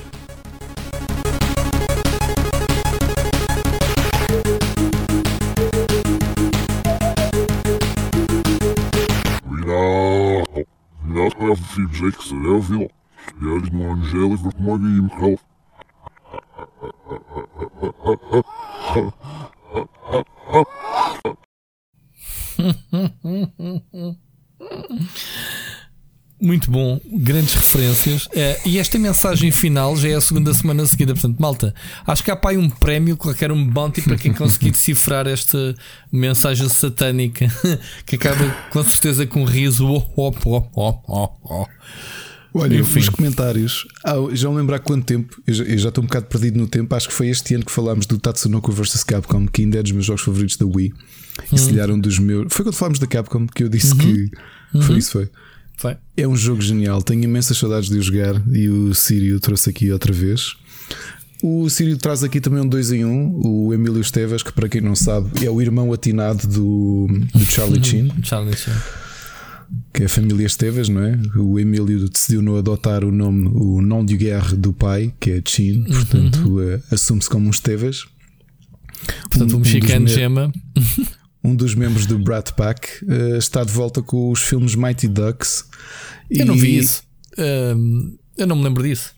Os Mighty Ducks, geralmente como é que se chamam em português? Mas tu tiveste outra curiosidade dos Mighty Ducks, da série de animação que eu acho que já aqui referi que estava a rever, que eram patos que vinham de outro planeta, que jogavam hóquei e lutavam contra o crime, contra uns mutantes, e que o vilão principal era voiced pelo grande Tony Jaa, que parece que quase todas as semanas eu tenho de referir, porque tu ouves o Tony Jaa a falar, não é? Que era o Old One no Soul River, e que era o Frollo no Hunchback of Notre Dame, e que era o vilão do Mighty Ducks. O Mighty Ducks tem uma curiosidade, que é um filme daqueles filmes de bem dispostos, não é? De provação, que é levar o underdog até à vitória, mas acabou, se bem me lembro, esta história dos Anaheim Mighty Ducks, que acabaram por ser Isso é uma trilogia? Ou estou aqui a ver? É uma trilogia, sim. Sim. Depois teve a série de animação que não era correlacionada, e eles aproveitaram foi o nome dos Mighty Ducks, que o clube, se bem me lembro, pá, posso estar errado, mas o clube não existia e acabou por ser criado os Anaheim Mighty Ducks. Muita gente se calhar viu o símbolo da série de animação, ou os bonés. Era isso que eu ia dizer, a capa é muito conhecida, sim. É, sim senhor. E no outro dia tinha visto o anúncio da série e pensei, uou, a série. Porque eu quando vi que Mighty Ducks vinha aí, eu pensei que era a série de animação que ia levar um reboot. Neste caso não. A série de animação é engraçada, os filmes também. Eu acho que não vi o Mighty Ducks 3, só que isto são filmes de domingo à tarde, são aqueles para veres com o Airbud. Os Anaheim Ducks, agora estou a ver isto. É isso. Depois do sucesso do filme, a Disney criou um clube chamado The Mighty Ducks of Anaheim. Okay? Que entretanto é isso. Concorrem por eles mesmos. São mesmo um clube criado a partir. A Disney criou um clube de hóquei a partir do sucesso de um filme de domingo à tarde que tiveram com o Emílio Estevas. Ok? Muito bem. Sabes que o Emílio Estevas para mim será sempre o Billy the Kid.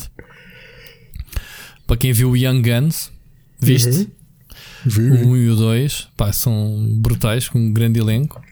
Ele é o Billy the Kid. Do Emílio Estevas eu aconselho-vos outro filme, uma daquelas paródias geniais do... Ai, caraças, deixa eu ver se é... Não. Exato. Uma paródia genial que se calhar muita gente passou ao lado. Um filme da National Lampoon chamado Loaded Weapon, que é obviamente uma paródia ao Lethal Weapon, e é protagonizado pelo Emílio Estevas, pelo Samuel L. Jackson, pelo Tim Curry e o William Shatner. Ok. Vejam, é genial. Eu há uns anos revi-o e continuo a ter a mesma piada. Foi naquela onda dos filmes tipo como o Aços pelos Ares, o Aeroplano. Portanto, estes filmes de paródia de outros filmes. O Loaded Weapon é um riso, okay? Vejam se puderem. É uma das grandes referências minhas do Emílio Estevas. Muito bem. E aqui eu tenho uma memória de um filme que ele fez com o próprio irmão, com o Charlie Sheen, que é o Man at Work. Que eles são dois tipos que trabalham nos caixotes de lixo a despejar. E acho que descobrem um corpo de um gajo, se não me engano, no caixote de lixo. Eu já não me lembro dos pormenores dos filmes. Lembro-me de ver isso quando era puto. Enfim. E ele tens o clássico, não é? Que abre o que chama o Brat Pack, o grande clássico dos anos 80 de Coming of Age, o Breakfast Club. E neste momento está, acho eu, o Machado a lembrar-se da Molly Ringwald. E de repente a lembrar-se como é que a Molly Ringwald, o aspecto que ela tem nos dias de hoje. Sorry. Muito bem. Referências que ele falou aqui também da banda sonora da Beatmap Brothers. Claro que sim, logo a primeira música que me puseste. Se calhar o meu áudio não só é ouvir na altura em que tu estás a falar. Virem para o Ricardo e disse logo Speedball. Basicamente eles tinham bandas sonoras que continuam no ouvido. Mesmo o Z, que é o se calhar dos jogos menos conhecidos da Beatmap, que já é dos últimos jogos que eles fizeram. Ricardo, tu não jogaste o Z? O Z era basicamente um RTS com robôs. O Z, sim, que tinha. Sim. Que tinhas um robô tipo cowboy na capa. Na capa. Não era um cowboy, era tipo um sargento. Era um sargento, era isso. Joguei na PS1. É um PS1. Esse jogo. Pois, como eu disse, dos últimos jogos da Beatmap. PS1, claro, adaptarem a martelo um RTS para a PlayStation. Que aliás, eu acho que o comprei para Steam. Estou aqui à procura a ver se comprei ou não. Chamava-se só Z o jogo, não é? Z, depois houve uma sequela. Z Steel Soldiers. Houve uma sequela que eu já não me recordo como é que se chamava. Z95, estou aqui a ver. Isto é published pela Rebellion. Oh, não me lembrava. É isso, é o Z e o Z Steel Soldiers. Steel Soldiers é a sequela. Isto é TikTok Games. Sim, mas o segundo é muito tamanhoso. Esquece. O primeiro era um strategy game. O primeiro era muito clássico. Bom. O Steel Soldier já não. Já não era nada de especial. Já era 3D. Aqueles primeiros 3D manhosos dos RTS, como o Myth da Bungie. Não sei se te lembras do Myth. Antes de fazerem o Halo, eles já faziam jogos. Eles tinham um jogo de estratégia que era o Myth, de mito mesmo. E era este tipo de jogos de 3D. Por fim, o que é que o Sírio diz mais? Epá, alfândega é tramado. Mas vocês têm que ver se de onde é que mandam vir as coisas. Eu tenho um medo do caraças de comprar coisas fora da Comissão Europeia, porque é uma lotaria, nem sempre calhas. E é sempre preços estúpidos. Eu lembro-me na altura quando estava no PT Gamers, em que andávamos a fazer os importes de uns jogos, porque na altura tivemos ali uma zanga que é com o Play, na altura, por causa de uma demo do PES, e deixamos de receber jogos deles. Então andávamos a comprar os jogos lá fora e mandámos vir tipo 2 jogos ou 3, ficaram na alfândega. Esquece, o valor para levantar os jogos na alfândega era quase o dobro do valor que tínhamos pago pelos jogos. Pá, e é ridículo. Não, fiquem com eles. Por isso é que o pessoal que trabalha na alfândega, todos os dias é Natal para eles. Todos os dias é Natal, porque aquilo acho que acaba o prazo e eles distribuem aquilo pela malta. O que é que eles fazem? Vão deitar para o lixo. Eu acabei de desalfandegar uma coisa anteontem e não foi comprado. Foi já agora recebi dois. Recebi um press kit hoje do Little Nightmares. É um onesie do Little Nightmares. Eu hei de fotografar-me com aquele vestido. Pagaste quanto? Já tinhas falado nisso, que não ias levantar, não era? Não, isso era o do Dandy Ace, que é aquele indie que esteve cá no IndieX de 2019. É que ele enviou um baralho de cartas e uma t-shirt. E eu quando fui ver, fazendo pela DHL, o problema não era o desalfandegamento, que eu já desalfandeguei algumas coisas e paguei os impostos correspondentes. Mas quando tu tens um serviço de estafeta que te faz o serviço pelo meio, pá, estamos a falar que supostamente pelo cálculo que eu tinha feito ia pagar 10 euros de impostos, e a DHL cobrava-me 55 para fazer isto. E eu na altura vi, e entretanto consegui desalfandegar. Como era um press kit, eu justifiquei isso, que era enviado por um game developer, porque isto era para promoção de um jogo, porque sou crítico de videojogos. E então foi realmente considerado um elemento não comercial, porque a realidade é que não foi. Eu não paguei por isto. Certo. Já desalfandeguei algumas coisas. Sírio, a questão aqui não se prende. Repara que tu sabes que a lei mudou este ano. Eu, por exemplo, comprava muita coisa no AliExpress e deixei de comprar precisamente porque aquela lei que existia de abaixo dos 25€, mesmo que caísse na alfândega, tu não precisavas de nada para pagar, permitiu a Europa, que é um dos grandes, se não o grande consumidor da China, alavancar a economia chinesa da forma como foi, não é? Porque todos nós comprámos coisas no AliExpress e no Wish e coisas do género, coisas ao preço da chuva. Não pagavas portes de envio, aquilo demorava-te um mês a chegar, não pagavas impostos, era Natal todos os dias. Eu consigo compreender o porquê das alfândegas, é precisamente por isto, porque mesmo que tu não tenhas cá, as coisas têm um valor, e sempre que entram na comunidade europeia tu tens que pagar o valor correspondente. Pronto, pá, é chato, né? Por um lado é um bocado um detrator de estar sempre a mandar vir coisas de fora. Por isso é que a lei mudou este ano. Parece uma coisa injusta, pá. Por acaso não acho assim tanto.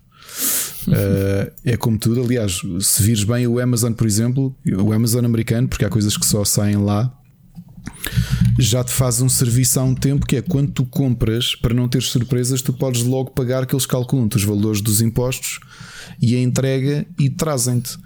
E por exemplo, eu estava aqui a ver, já me aconteceu, entre comprar no Amazon Espanha ou no Amazon Inglaterra pré-Brexit, ou mandar vir da América em dólar, pagar o shipping e os impostos, já me aconteceu algumas vezes ficar mais barato do que comprar na Europa. Pois. Porquê? Porque vem da Source. Eu, por exemplo, não tenho ainda. Vocês sabem que eu já aqui aconselhei várias vezes tanto o Marvel Villainous como o original, o Disney Villainous e as expansões. Saiu mesmo agora uma expansão para o Disney Villainous que tem o vilão do Black Cauldron, tem a vilã da Cinderela e o Gaston do Beauty and the Beast, e não há previsão para vir para a Europa. E eu estava a ver aqui no Amazon americano e provavelmente vou comprá-lo lá, porque ao preço que normalmente estas expansões são vendidas cá em Portugal, que é à volta de 40€, em Portugal ou na Europa, continua a ser mais barato mandar vir da América. Pá, é como tudo, tens de fazer o cálculo, tens de ver se funciona ou não. Mas o desalfandegamento é uma coisa que até nem demora muito tempo. Acho que já foi muito pior. Agora os processos até já estão relativamente agilizados. Eu já contei aqui a coisa mais estúpida que tive na alfândega. Foi há uns 4 anos que comprei Legos para o meu filho. Legos que não eram Legos, okay? Umas coisas parecidas com Legos no AliExpress, uma coisa baratíssima. Aquilo foi para aí 7€ um balde de 500 peças. E não é que na fatura que a loja chinesa que me vendeu aquilo pôs 500 unidades. O que é que acontece? A alfândega recebe aquilo. Que é isto? 500 unidades, deve ser para revenda. Que eles não sabiam o que é que aquilo vinha embrulhado. Claro. Fui lá à alfândega e disse: isso são 500 peças de Lego. Então eu abri a embalagem, eles olharam e eles: ok, carimbaram, pode seguir caminho. 500 peças de Lego eram o caraças. Epá, que foi daqueles, por exemplo, no AliExpress eu fazia muito isso para poupar no shipping e para a embalagem ser mais pequena, pedir para me retirarem a embalagem de fora, que eu não preciso de embalagem de fora para nada. E era um saco com 500 peças de Lego. E eles ficaram assim, olha, pois. E eu até pensei, podia parar por contrafação, porque realmente aquilo não eram Legos, eram parecidos com Legos. Que foi uma coisa que isto é culpa do Machado, desde que ele esteve na Malásia e mostrou a coleção de miniaturas de Lego dele. Que não são marca Lego, são marcas asiáticas, que me ia tramando a vida. Mas pronto, isto é uma conversa paralela por outro tempo. Só que o Sírio pediu exemplos de, se eu percebi bem, de jogos que servem de prequel a filmes. Ou que expandissem o universo original. Ou que expandissem. Eu tenho 2 ou 3 anotados. Eu estava-me aqui ao bocado, enquanto estava a ver, estava-me a tentar lembrar. Falaste bem do Warriors, que faz isso. Mas tiveste coisas mais antigas. Tiveste o The Thing, em que o jogo também expandia, não era um time direto, era acrescentava, ok? E que procura responder, digamos, algumas questões do filme. Outro jogo que eu me lembro, mas não joguei, foi o Scarface. O videojogo, acho que era um And If, ou seja, se o Tony Montana no final do jogo sobrevivesse Aquela, como é que se diz, ao tiroteio, ou aquela cena no final. Lembras-te do filme ou não? Sim. Cena do Say Hello to My Little Friend. E o videojogo serve de sequela. Não quer dizer que seja um bom exemplo. Tiveste o Godfather também. Eu até gostei do jogo. Era uma cópia do GTA 3. O Godfather, que acho que chegou a sair para PC durante pouco tempo, ou pelo menos no Steam foi retirado. Joguei na PS2. E era chamemos de quase uma prequela dos filmes. Eu acho que aquilo era simultâneo, ok? Só que tu acho que não chegavas a conhecer o Vito Corleone. Depois, para mim, o melhor exemplo disso que estás a falar é o Chronicles of Riddick, em que muitos dizem, e eu se calhar confirmo, que o jogo Escape from Butcher's Bay não só acrescenta, como é melhor que o filme. Estás a perceber? Ou seja, o próprio jogo é uma prequela ao Pitch Black, que é basicamente o primeiro filme, que é um filme indie que ninguém conhece, e depois o Chronicles of Riddick, que já foi uma sequela tipo, wow, de indie para AAA, não é? É um épico. Viste esses filmes do Vin Diesel? Não vi. Pronto. E depois tiveste o videojogo da Star Breeze no seu auge, digamos assim, e que eles fizeram uma cena muito fixe, cinematográfica, na primeira pessoa, que foi este Escape from Butcher's Bay, que ainda é prequela, digamos, ao Pitch Black, que é muito fixe. Eu acho bem mais fixe o jogo do que os próprios filmes. Mas existem mais. No outro dia acho que era o Mocas que me dizia porque ele é um fã de Matrix, e acho que o Matrix Online dizia que o Enter the Matrix Online, não, o Matrix Online também expandia bastante. Mas faz sentido mas tens o Enter the Matrix. O Enter the Matrix também. Que depois a personagem do jogo do Enter the Matrix foi utilizada nas sequelas do Matrix. Uhum. Estás a ver? Que era a Niobe. Era a Niobe. E havia o Ghost. Yeah. Mas pronto. Bem fixe esse tema. Podíamos procurar agora de cabeça, não me lembro de mais, mas se calhar iríamos encontrar mais jogos que expandissem os filmes. Olha o Hard Boiled, por exemplo, do John Woo. Tivemos o Stranglehold, que era uma sequela direta, que era uma coisa também pouco habitual na altura, não era? Lembras-te? Fazer sequelas de filmes em videojogo.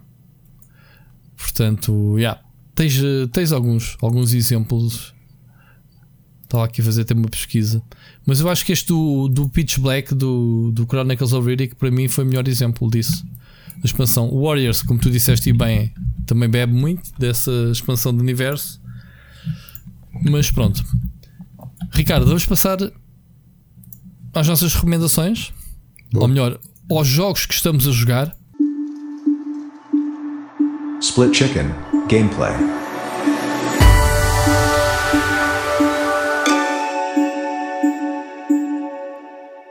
Siga. Eu tenho muita pouca coisa, portanto vou dizer eu.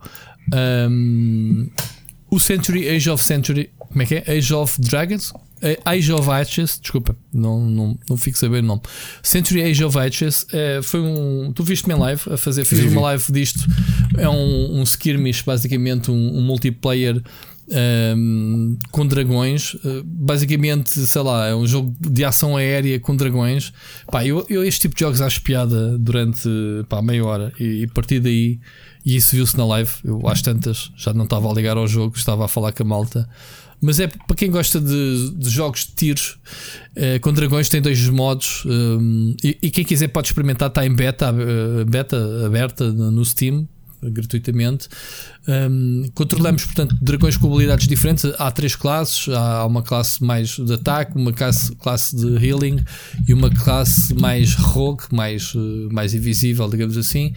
E 5x5, andar a levar um capture the flag num dos modos. No outro modo é skirmish puro e duro, tiros neles. E é isso, basicamente.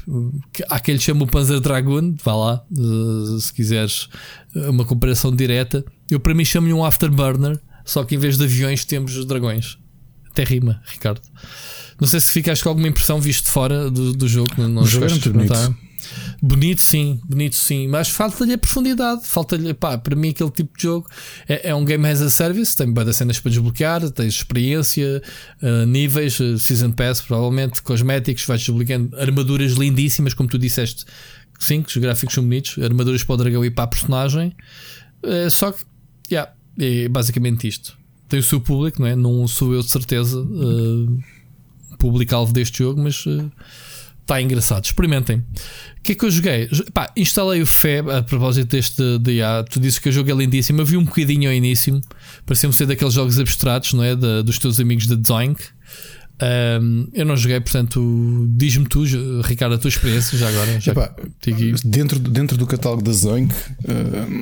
Eles costumam sempre, historicamente, têm jogos muito mais humorísticos, não é? O Stick It to the Man, o Vikings, Flipping Death, Zombie Vikings. Death, são todos jogos muito mais divertidos. O FI foi o primeiro foi o daquela onda, os dois primeiros indies que a Electronic Arts pagou, não é? Oficialmente, e que anunciou, foi isso, e foi o Way Out. E abriu-lhe uma margem para uma abordagem deles diferente, que depois eles continuaram com outro jogo que falámos aqui, que foi o Ghost Giant. Portanto, jogos mais emocionais, mais introspectivos. E é engraçado veres um estúdio que tem assim um tom muito próprio. Tu notas isso desde o Stick It to the Man, e de repente dá-lhe um salto completamente diferente. O FI vale bem a pena, é um bom puzzle game. Não é muito fácil, mas está bem pensado como... naquele ambiente mais, eu ia dizer relaxing, apesar do jogo não ser assim tão relaxing, mas é um bom 3D platformer naquele mais ambiente esotérica, onde... assim uma cena mais abstrata, também, não é? Tem. Eu acho que vais gostar e é bom para cortar um bocadinho o ritmo de muita coisa que nós jogamos. Uhum. Ok. Depois experimentei, fiz uma live também para experimentar a versão PlayStation 5 do Marvel's Avengers. Pá, portanto, o cheiro é o mesmo, a merda é a mesma. Portanto, o jogo é bastante mau. Estive a jogar a aventura com o Hawkeye, que do DLC que saiu agora, juntamente com as novas versões. Epá, isto é um jogo que a gente queria tanto que desse certo. Depois de vermos jogos como o Spider-Man, como sobretudo Spider-Man, vemos o estúdio Crystal Dynamics de Tomb Raider, tão experiente que é, espatar só comprido e nos oferecer algo que seja realmente, desde os menus confusos, pá, o sistema de missões completamente random, em que tu pensas, eu pensei que estava a jogar o modo história, estava a fazer missões random. O jogo é super confuso, os menus do jogo é super confuso. Olhando para um Destiny, olhando para sei lá, olha, agora vai sair o. Como é que se chama? O que vai sair a dia 1 de Abril? O Outriders. Uhum. Que é um shooter-looter. Epá, este Marvel não é confuso a todos os níveis. Epá, só mesmo jogando, pá, é esquisito. E pronto, basicamente foi isto que eu joguei, Ricardo, esta semana. Além do, obviamente, do Guild Wars 2, que a gente já nem o mete aqui nas nossas contas, porque pronto. Tu é que andaste, é o que pediste. Eu andei a jogar aqui umas coisas, assim, de jogos muito, muito simples, daqueles indies que eu experimentei. Estamos a passar uma silly season muito prolongada, não achas? Em termos de... olha, não me queixo, de todo. Não te queixas, não é? Certo? Não, de todo. Eu também não, porque estou entretido com coisas que nunca jogaria se estivesse a bombar como outros tempos. Sim.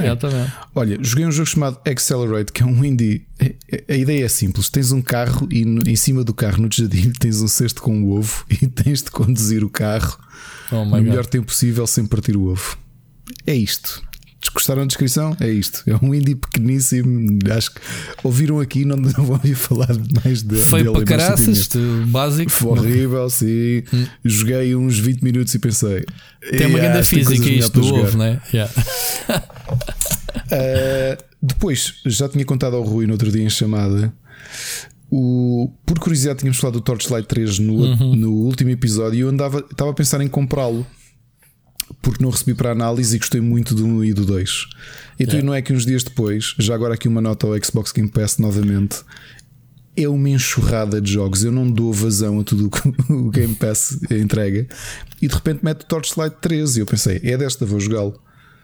Pessoal, eu joguei uma hora e disse ao Rui, vou desinstalar isto, não consigo. Aliás, mandei-lhe uma mensagem, foi, acho que ele estava a trabalhar à tarde, e eu disse, olha, comecei a jogar isto e já desinstalei, porque é impressionante o quão eu disse que tinha lido que o jogo tinha sido muito amauzito na altura. É pena porque o jogo é muito bonito. Visualmente eu acho que eles deram um salto tremendo de um para o outro, mas depois é tão básico. É muito repetitivo a nível de inimigos. Tem uma decisão que eu ainda hoje estou a pensar, quem é que foi a pessoa que decidiu aquilo em 2020? É um action RPG, como Diablo, como Torchlight 2, e tu para apanhares o loot tens de passar por cima do loot. Não dá para clicar no loot. O loot não aparece como nome, aparece coisas no chão, tipo moedas são uma coisa a brilhar. O que é que acontece? Como em muitos jogos, no Diablo isso acontece, muitos action RPGs isso acontece. Imagina, dás um pontapé a um tiro num caixão que está encostado à parede, ou que está no chão, e o loot normalmente cai para fora do caixão e tu clicas e apanhas. Ali não, ali cai no centro do caixão. Mas como tu tens de passar por cima do loot para apanhar, não apanhas. E aconteceu-me isso a montes de coisas. Puxa. Coisas ficavam clipe na parede. E como tu tens mesmo coisas que estão no chão. E eu pedi ao personagem, eu andava a fazer tipo, parecia que estava a jogar à macaca. Punha-me a clicar, a fazer linhas em cima. Linhas não de cocaína, atenção. Linhas de movimento no jogo. Clicava para ele passar por cima do loot e ele não apanhava. E depois é tão básico, é tão estupidamente básico o jogo. Desinstalei, tive uma pena, fiquei desiludidíssimo. Por Torchlight 2 eu não joguei o jogo base. Eu comprei em grupo, éramos 8 pessoas que comprámos o Torchlight, comprámos 2 packs de 4. A Ana, o Lionel, o André, mais uns 4 amigos meus, porque eles tinham lido tinham visto um artigo na altura, quando o jogo saiu, mods que aconselhavam a tornar o jogo mesmo espetacular, porque o Torchlight vivia muito dos mods. Uhum. E bem, nós instalámos para uns 4 ou 5 mods, alguns deles até de campanhas. Eu adorei o jogo, porque o jogo era mesmo muito bom. E eu até gosto muito destes action RPGs. Volta e meia ando à procura de um que me satisfaça, porque é um jogo, é um tipo de jogo que não tens de pensar assim tanto, não é? Epá, este jogo tem, mas esses jogos têm que ter um endgame como tem o Diablo 3, porque senão ou tens uma grande história, porque senão os jogos tornam-se aborrecidos, pá, percebes? Mas eu gostei no Torchlight 2 de malta que fez campanhas custom made que eu achei que eram excelentes histórias, percebes? E que valia a pena acabar. Certo. Este, pá, não vale a pena, já o desinstalei e é uma desilusão tremenda. Também uma coisa que eu não sabia é que daquela equipa original que trabalhou no Diablo e que depois foram fazer os Torchlights, já só lá está uma pessoa, porque os outros já foram todos embora. Ok? Depois o que é que joguei mais? Joguei um jogo chamado Pile Up. Faz-me muito lembrar o Box Boy, mas em 3D. O Box Boy da Nintendo, não é? Que tu és uma caixa. O Pile Up também és uma caixa, só que andas num ambiente tridimensional e andas a apanhar moedas. Esse para qual? Para a Switch? Não sei se há para a Switch. Eu joguei pelo menos no PC, mas provavelmente há na Switch. É divertido, é daqueles que fazes um nível, tentas apanhar as coisas todas, tens de pensar um bocadinho, tens de pegar em caixas e tu próprio és uma caixa. É engraçado, é bonito o jogo, tem assim um ar muito cute, ok? Depois tropecei noutro jogo que eu não sabia que era um Souls-like, e comecei a jogá-lo e pensei, mas porquê é que me calhou isto a mim? Chamemos-lhe um indie chamado Pascal's Wager. A Definitive Edition saiu entretanto. É um... parece ali um meio termo entre o Bloodborne e o Dark Souls. Tu és um caçador de... Mas não está bem feito? Ou não é o teu estilo? Não é o meu estilo, por acaso até achei que estava bem feito. Achei que estava com... Até porque não deste isso a mim? Em qualidade. Oh Rui, porque eu não sabia o que era. Percebes? É daqueles que, olha, tenho aqui um indie, queres eu? Manda aí. E peguei no jogo e quando comecei a jogá-lo eu... eu não conheço esse jogo, por acaso. Não conheço mesmo. Depois, da Devolver, dos criadores de Minute. Não sei se lembras desse jogo genial a preto e branco, em que tu tinhas só tinhas um minuto para jogar e morrias e voltavas ao início, e tu tinhas de ir encontrando formas de prolongar o jogo para conseguir passar. Fizeram o Minute Fun Racer. E o que é o Minute Fun Racer? São 10 segundos, tu estás a conduzir um carro, também não é ecrã preto e branco, tens de ir apanhar moedas e desviar-te dos outros carros. Olha, é o roguelike dos jogos de carros. Jogas 10 segundos, morres, apanhaste moedas, tentas comprar upgrades para conseguir chegar mais longe, ok? Acho que não é jogo para ti, não sei. Não, o jogo faz lembrar o Excite Bike. A perspectiva a perspectiva é tal e qual, só que a preto e branco, e um ganda caos no meio do ecrã de pessoas no trânsito. O Minute é muito giro. O Minute é muito giro. Este é estranho porque o jogo chama-se Minute, mas são 10 segundos as runs. Entretanto, joguei um jogo também muito giro, não é o primeiro do género. Nós ano passado no IndieX até tivemos um destes. Destes jogos indie assim mais relaxing, uma espécie de Where's Waldo? Onde está o Wally? Neste caso é o Windpix, que é um jogo que está muito bem ilustrado, é mesmo muito bonito. Tu tens um grupo de escoteiros e vais acompanhando a história deles na excursão que estão a fazer. São alguns miúdos. E o que é o jogo na prática? É encontrar, dão-te uma lista de coisas e tu tens de encontrar no mapa. Só que depois vão introduzindo mecânicas e eu achei isso genial. Por exemplo, primeiro o ecrã que tu tens à noite, a única parte que está colorida, ou seja, tudo o resto está azul por causa da noite, não é? Só tens um bocado de iluminação do luar. É onde eles estão junto à fogueira. Então tu tens de encontrar algures no mapa e podes interagir com coisas, abrir a tenda, fechar a tenda. Tudo isto ilustração, okay? Muito mais estático. Tens de encontrar a lanterna e depois de carregares no F é como se estivesse a projetar a lanterna na ilustração e vais acompanhando o ecrã à procura dos itens. É isso. É um onde está o Wally em jogo indie. Pá, já joguei vários do género. Este achei muito giro porque tem história. Há pouco tempo, mas não recordo o nome dele. Que eram com homens primitivos. Era, sim. Hidden Through Time. Hidden Through Time, exatamente. Que era exatamente isso, abrias as tendas, abrias as cenas, tudo desenhado à mão. Giro. É daqueles jogos, obviamente que são para momentos muito específicos, acho que são bons às vezes para relaxar. Olha, fazer uma live disto. Tipo, estar ali tranquilo a falar com o pessoal E pá, agora estou-me a esquecer como é que se... Pois são o Hidden Folks e o Hidden Two Times. O Hidden Folks foi finalista do Indie Dome em 2017. O primeiro, o jogo anterior do Hidden Through Time.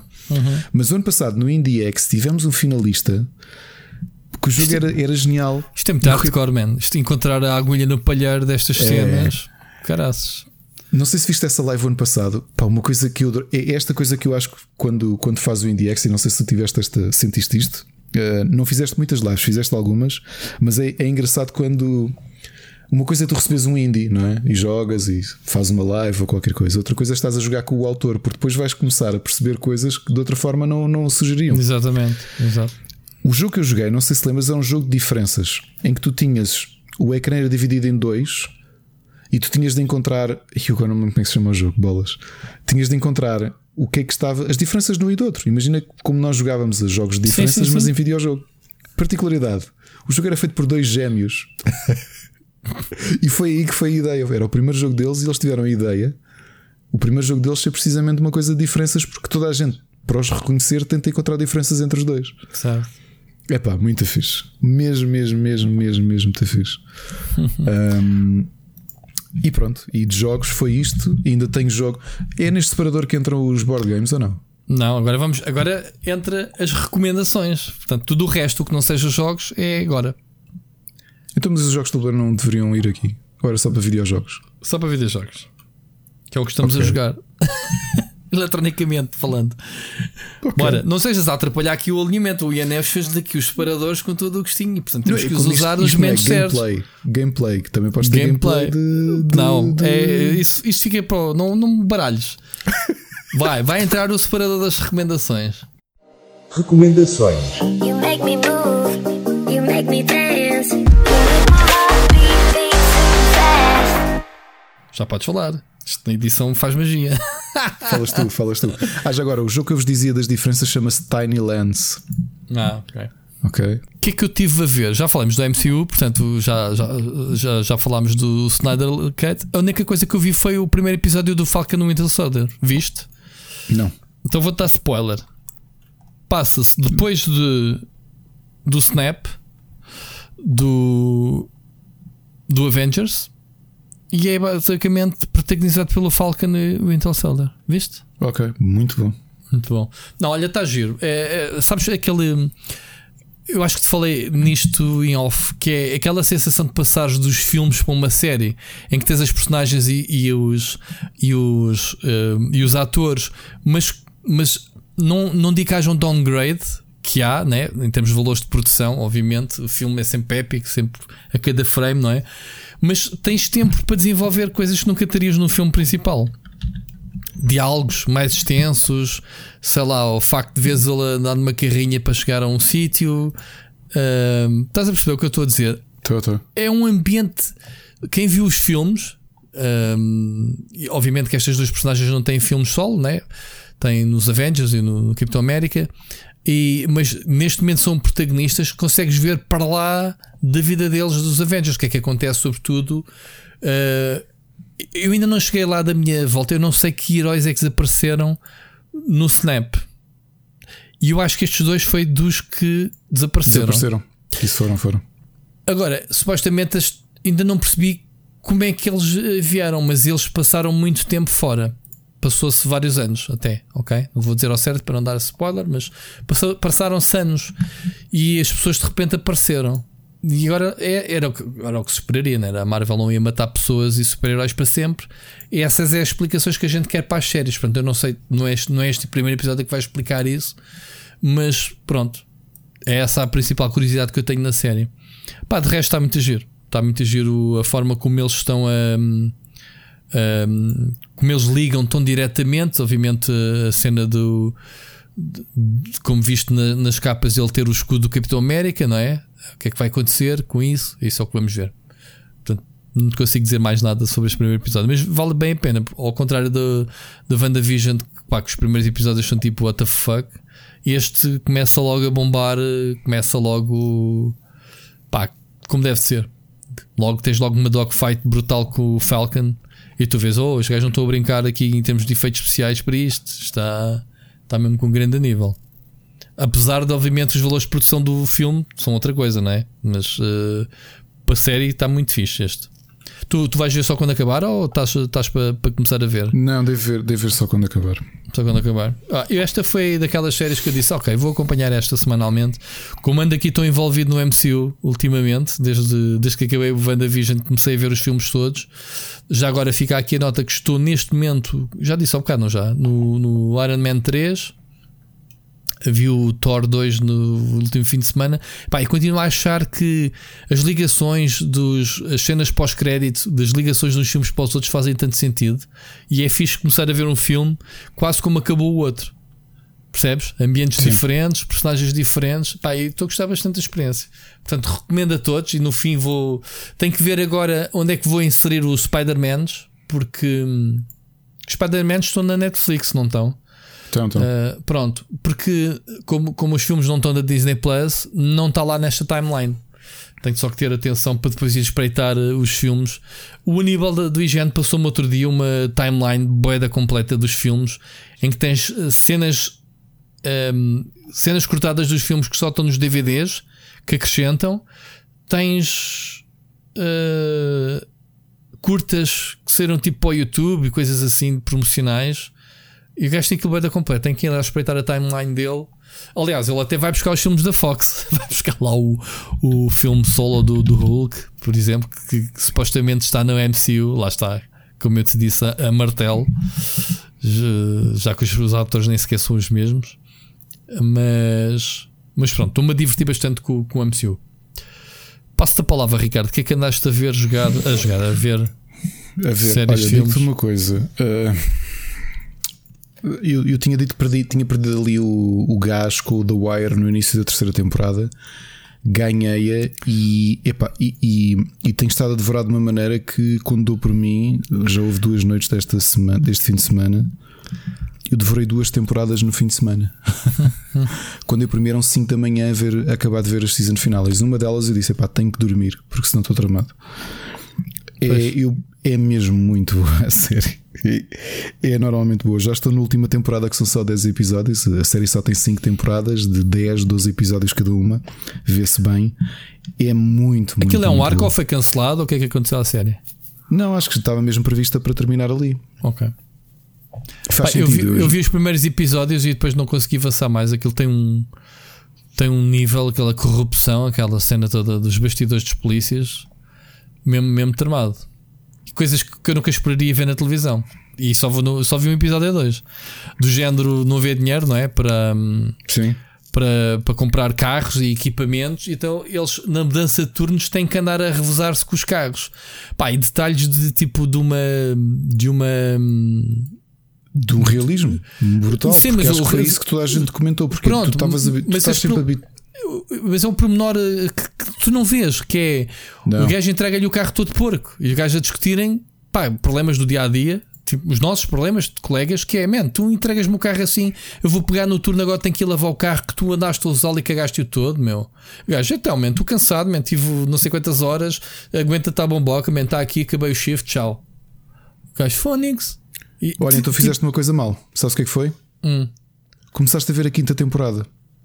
Não, isto é a primeira. Não é. Estás a brincar? Isso é o primeiro episódio da 5ª temporada, meu. Tu fizeste aquilo que já me aconteceu com a porcaria do HBO. Sabes o que é? É que tu abres uma série no HBO e ele não te põe a season 1, ele põe-te o separador da última temporada. Tu estás a ver a última temporada. A sério? Isso... Eu só vi o primeiro episódio, ou o segundo, já não lembro se foi. Isso foi exatamente o que eu vi hoje. É o primeiro episódio da 5ª temporada. Aquilo passou-te completamente ao lado. Tu não sabes porquê. Aquilo tem um contexto. Ia com caneco. Então, mas nessa série os gajos não têm budget e não sei o quê. Andam lá à guerra com o promotor, com a cena o Mayer, para ser elegido, a ver se lhes arranjam budget para eles arranjarem. Rui, isso é o primeiro episódio da última temporada. Ok, pronto, ainda bem que me avisas. Olha, isso aconteceu há pouco tempo com a HBO, porque eu quis ver, eu nunca vi o Oz, vi só alguns episódios espalhados. Lembras-te aquela série de sobre vida na prisão, muito agressiva, com o Jimmy Sims? Não. Então não é que eu carrego no play e, quando dou por mim, estou a ver o primeiro episódio da última temporada, em que há um personagem que morre, que eu não sabia. Estou a falar da morte dele. E eu, ai o caneco. okay. Que é um personagem que eu ainda vi quando vi nesse Cic Radical a série, que é um dos personagens principais, e na última temporada começa com a falarem da morte dele. E eu, olha, boa. Porquê? Porque a porcaria do interface do HBO faz-te isso. Tu começas a ver uma série e estás na última season, não é na primeira, como no Netflix. Netflix tu ligas e ele começas da série 1. Pá, é neste episódio que o gajo, cá lá um gajo que está morto, que morre num tiroteio, o gajo começa a falsificar as provas do corpo para forçar a investigação, senão os gajos não iam lá. Yep. Então estamos a falar do mesmo episódio. Então comecei a ver o primeiro episódio da quinta temporada. Quinta temporada, sim senhor. Parado? Tudo bem. O que eu continuo a achar genial é... Eu estava um bocadinho aos papéis, porque os gajos não fizeram build das personagens e tipo... Pois não, porque está-se a ver a última. Muito bem. Ai, nem sequer o Idris Elba nem sequer me apareceu neste episódio. Eu digo-te uma coisa, eu até estranhei, porque eu vi duas vezes o início do The Wire, porque o The Wire começa com o personagem principal, o McNulty, e o Bunk estão a interrogar um tipo depois de um tiroteio, um rapaz traficante de droga, naqueles bairros afro-americanos muito tramados. E é um diálogo que tu ficas tipo, uau, nunca vi um diálogo deste na televisão. Assim, pá, muita cru, muita realista, estás a ver?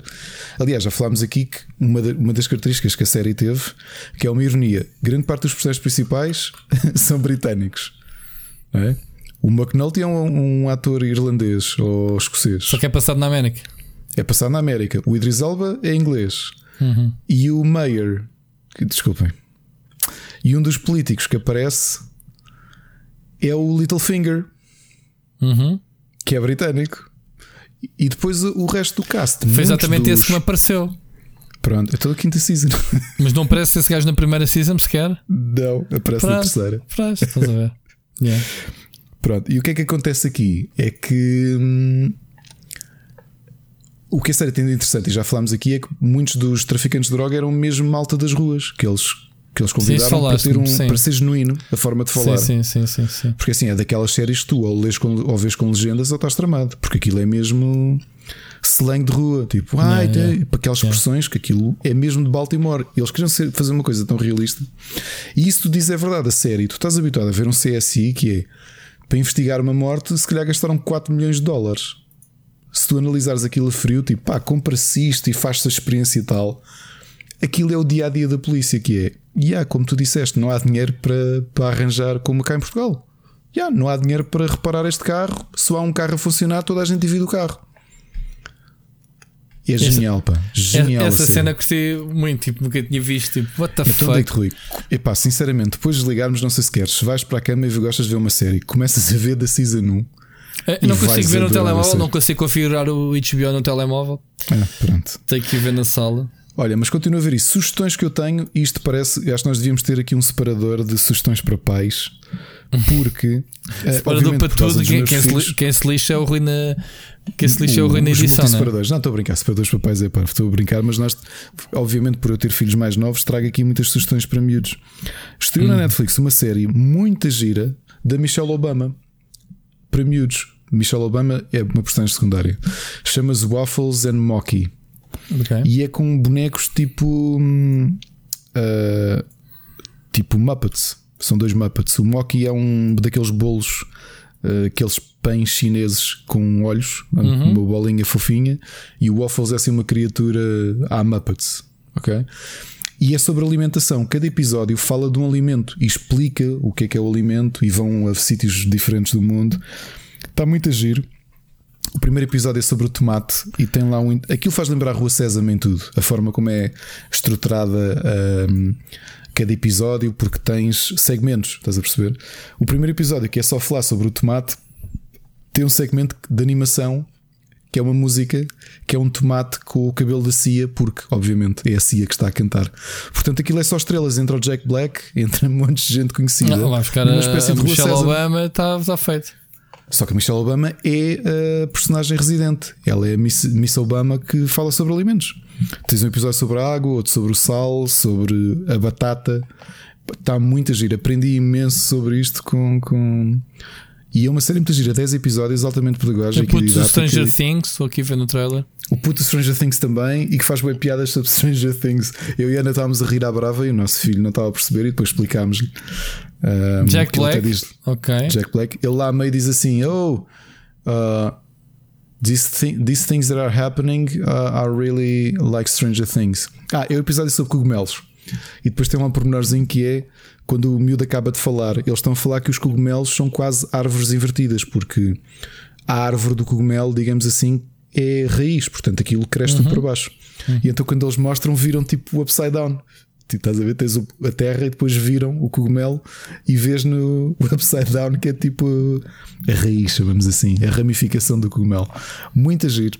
Uma série que vale bem a pena ver com os vossos filhos mais novos. Bom, então vocês mesmo, quer dizer, estou aqui a falar com os vossos filhos mais novos, já me diverti, já aprendi imenso com séries pedagógicas. O trailer está muito giro, por acaso não estou a ver com o som, estou só a ver aqui as imagens. Olha, está com uns níveis de produção, espetaculares. Obviamente que é assim, para a Netflix fazer uma série didática com a Michelle Obama, tem que chegar à frente. Não deve ter sido barato. Claro. Não é uma série barata, de certeza. Está mesmo muito a gira a série. Vale mesmo a pena, acho que vão gostar disso. Viajam pelo mundo, como já deves ter visto, para falar de várias coisas. Sim. E pronto, são Muppets e que te vão ensinando coisas. O Zach Galifianakis também aparece. Muito bem. Foi assim a coisa diferente que eu vi. Para acabarmos isto, já estamos aqui a esticar-nos. Tenho aqui sugestão de board game, aquele que toda a gente diz que é capaz de ser o melhor jogo para dois que anda aí, e eu tenho de concordar. Seven Wonders é um dos jogos clássicos desta nova vaga de board games. Dá para 6 jogadores. Jogámos muito ali entre 2011 e 2013. Jogámos mesmo muito este jogo. E acho que foi em 2017 saiu a versão duelo. Os autores decidiram criar uma versão deste jogo para jogares um contra o outro. Eu tinha comprado há uns meses e não tinha tido a oportunidade de jogar. Comecei a jogar este fim de semana com o meu filho e é espetacular. É uma ótima tradução tradução das mecânicas do Seven Wonders para 2. É um jogo que se joga rápido, é altamente estratégico, está muito bem pensado, e é daqueles que tu, a partir do momento em que já estás habituado às regras, se calhar fazes plays de 15 minutos. E tens várias formas de ganhar. É sobre, obviamente, as 7 maravilhas do mundo. E muito bom. Percebo agora porque é que, e foi uma surpresa, repara que isto é uma espécie de sequela do Seven Wonders e ultrapassou-o no top na lista, não é? O rank dele ainda é superior ao jogo original, que continua 10 anos depois a ser um dos jogos mais bem cotados de sempre. Este ultrapassou-o e eu pensava, mas porquê? Agora que o joguei, percebo. É sem dúvida, se calhar, o melhor jogo para dois que está disponível no mercado. A nível de música, muito rapidamente, os velhinhos Agent Steel do Power Metal acabaram de lançar mais um álbum sobre deuses, desta vez No Other Gods Before Me. Também velhinhos, mas do heavy metal alemães, os Saxon, também acabaram de lançar Inspirations. Os polacos Batushka, que eu tive a oportunidade de ver em Vagos há uns anos, de black metal polaco, que acabaram também na sexta-feira de lançar um EP chamado Heavenly King. O vocalista de System of a Down, o Serj Tankian, de surpresa lançou um álbum na sexta-feira chamado Elasticity. Para amanhã. Ok. É o primeiro álbum dele a solo em 8 anos. O último álbum tinha sido 2013. O álbum é tão bom dele, o anterior, o Orca. Este é o Elasticity, foi de completamente surpresa. Tipo, amigos, acabou de sair, ouçam, está aqui o single. Muito bom. Uma descoberta que fiz um bocado extemporânea, é um álbum do final de 2020 que eu não conhecia, de uma cantora que também nunca tinha ouvido falar. E vocês vão se rir porque ela chama-se ML. ML, exatamente como a empresa de estacionamento lisboeta. A ML é conhecida porque ela tem mais ou menos a minha idade, mas ela é a voz. Há muita gente que lhe diz que ela é a voz da Primavera Árabe. Ou seja, quando começou a haver as revoltas durante a Primavera Árabe, que depuseram alguns dos ditadores, não é? Na década passada, a música que serviu de mote era uma música dela, que em português chama-se Freedom. Desculpa, porque chama-se Freedom, que idiota. Em inglês chama-se Freedom, portanto, A Minha Liberdade ou My Freedom. É uma música árabe cantada por ela. Ela tem uma voz divinal. Lançou um álbum o ano passado. Ela é tunisina. Lançou um álbum chamado The Tunis Diaries, um álbum duplo que ela gravou porque ela voltou à casa dela em Tunis. Gravou ela com a guitarra. A voz faz muito lembrar. É engraçado como nós temos tantas parecenças culturais. Obviamente que a Tunísia é muito perto de Portugal e nós temos influências por causa do califado do qual o nosso país fez parte, não é? Durante até o século XII. E é engraçado como há tantas semelhanças. Há ali tanta coisa que eu reconheço de música portuguesa e da forma de cantar da Dulce Pontes, por exemplo, na voz da EML. Aconselho-vos este álbum, está no Spotify, chama-se The Tunis Diaries e tem uma particularidade: são 2 discos. O primeiro disco são músicas em árabe, algumas em inglês, originais dela, tudo sozinha com a guitarra. O segundo disco é uma surpresa. Ela é uma cantora tunisina que canta em árabe.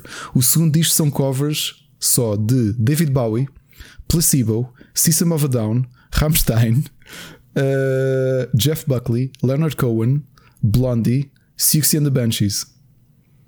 Okay. À guitarra. É espetacular. Eu ando viciado no álbum. Okay. Deixa-me só aqui dizer uma à parte. Malta, não é déjà vu. Ele já tinha falado deste álbum a semana passada. Ele não se lembra. Está-se a sério? Continua. EML, é? Vamos pessoal, peço imensa desculpa. Não, o pessoal vai dizer assim: é pá, o Parreira ganhou-se na edição, foi buscar cenas da semana passada. Então, olha, peço desculpa, mas eu pensava que não tinha. Eu deixei-te andar. Pormenor do segundo álbum com covers. Siga. É que fizeste uma descrição apaixonada igualzinha à semana passada. Desafio-te a resolver o que disseste a semana passada e o que disseste hoje. Exatamente a mesma coisa, juro-te. Epá, é que tu acreditas que foi tudo. Eu ouvi isto em loop até hoje. E para a semana vais falar outra vez da ML.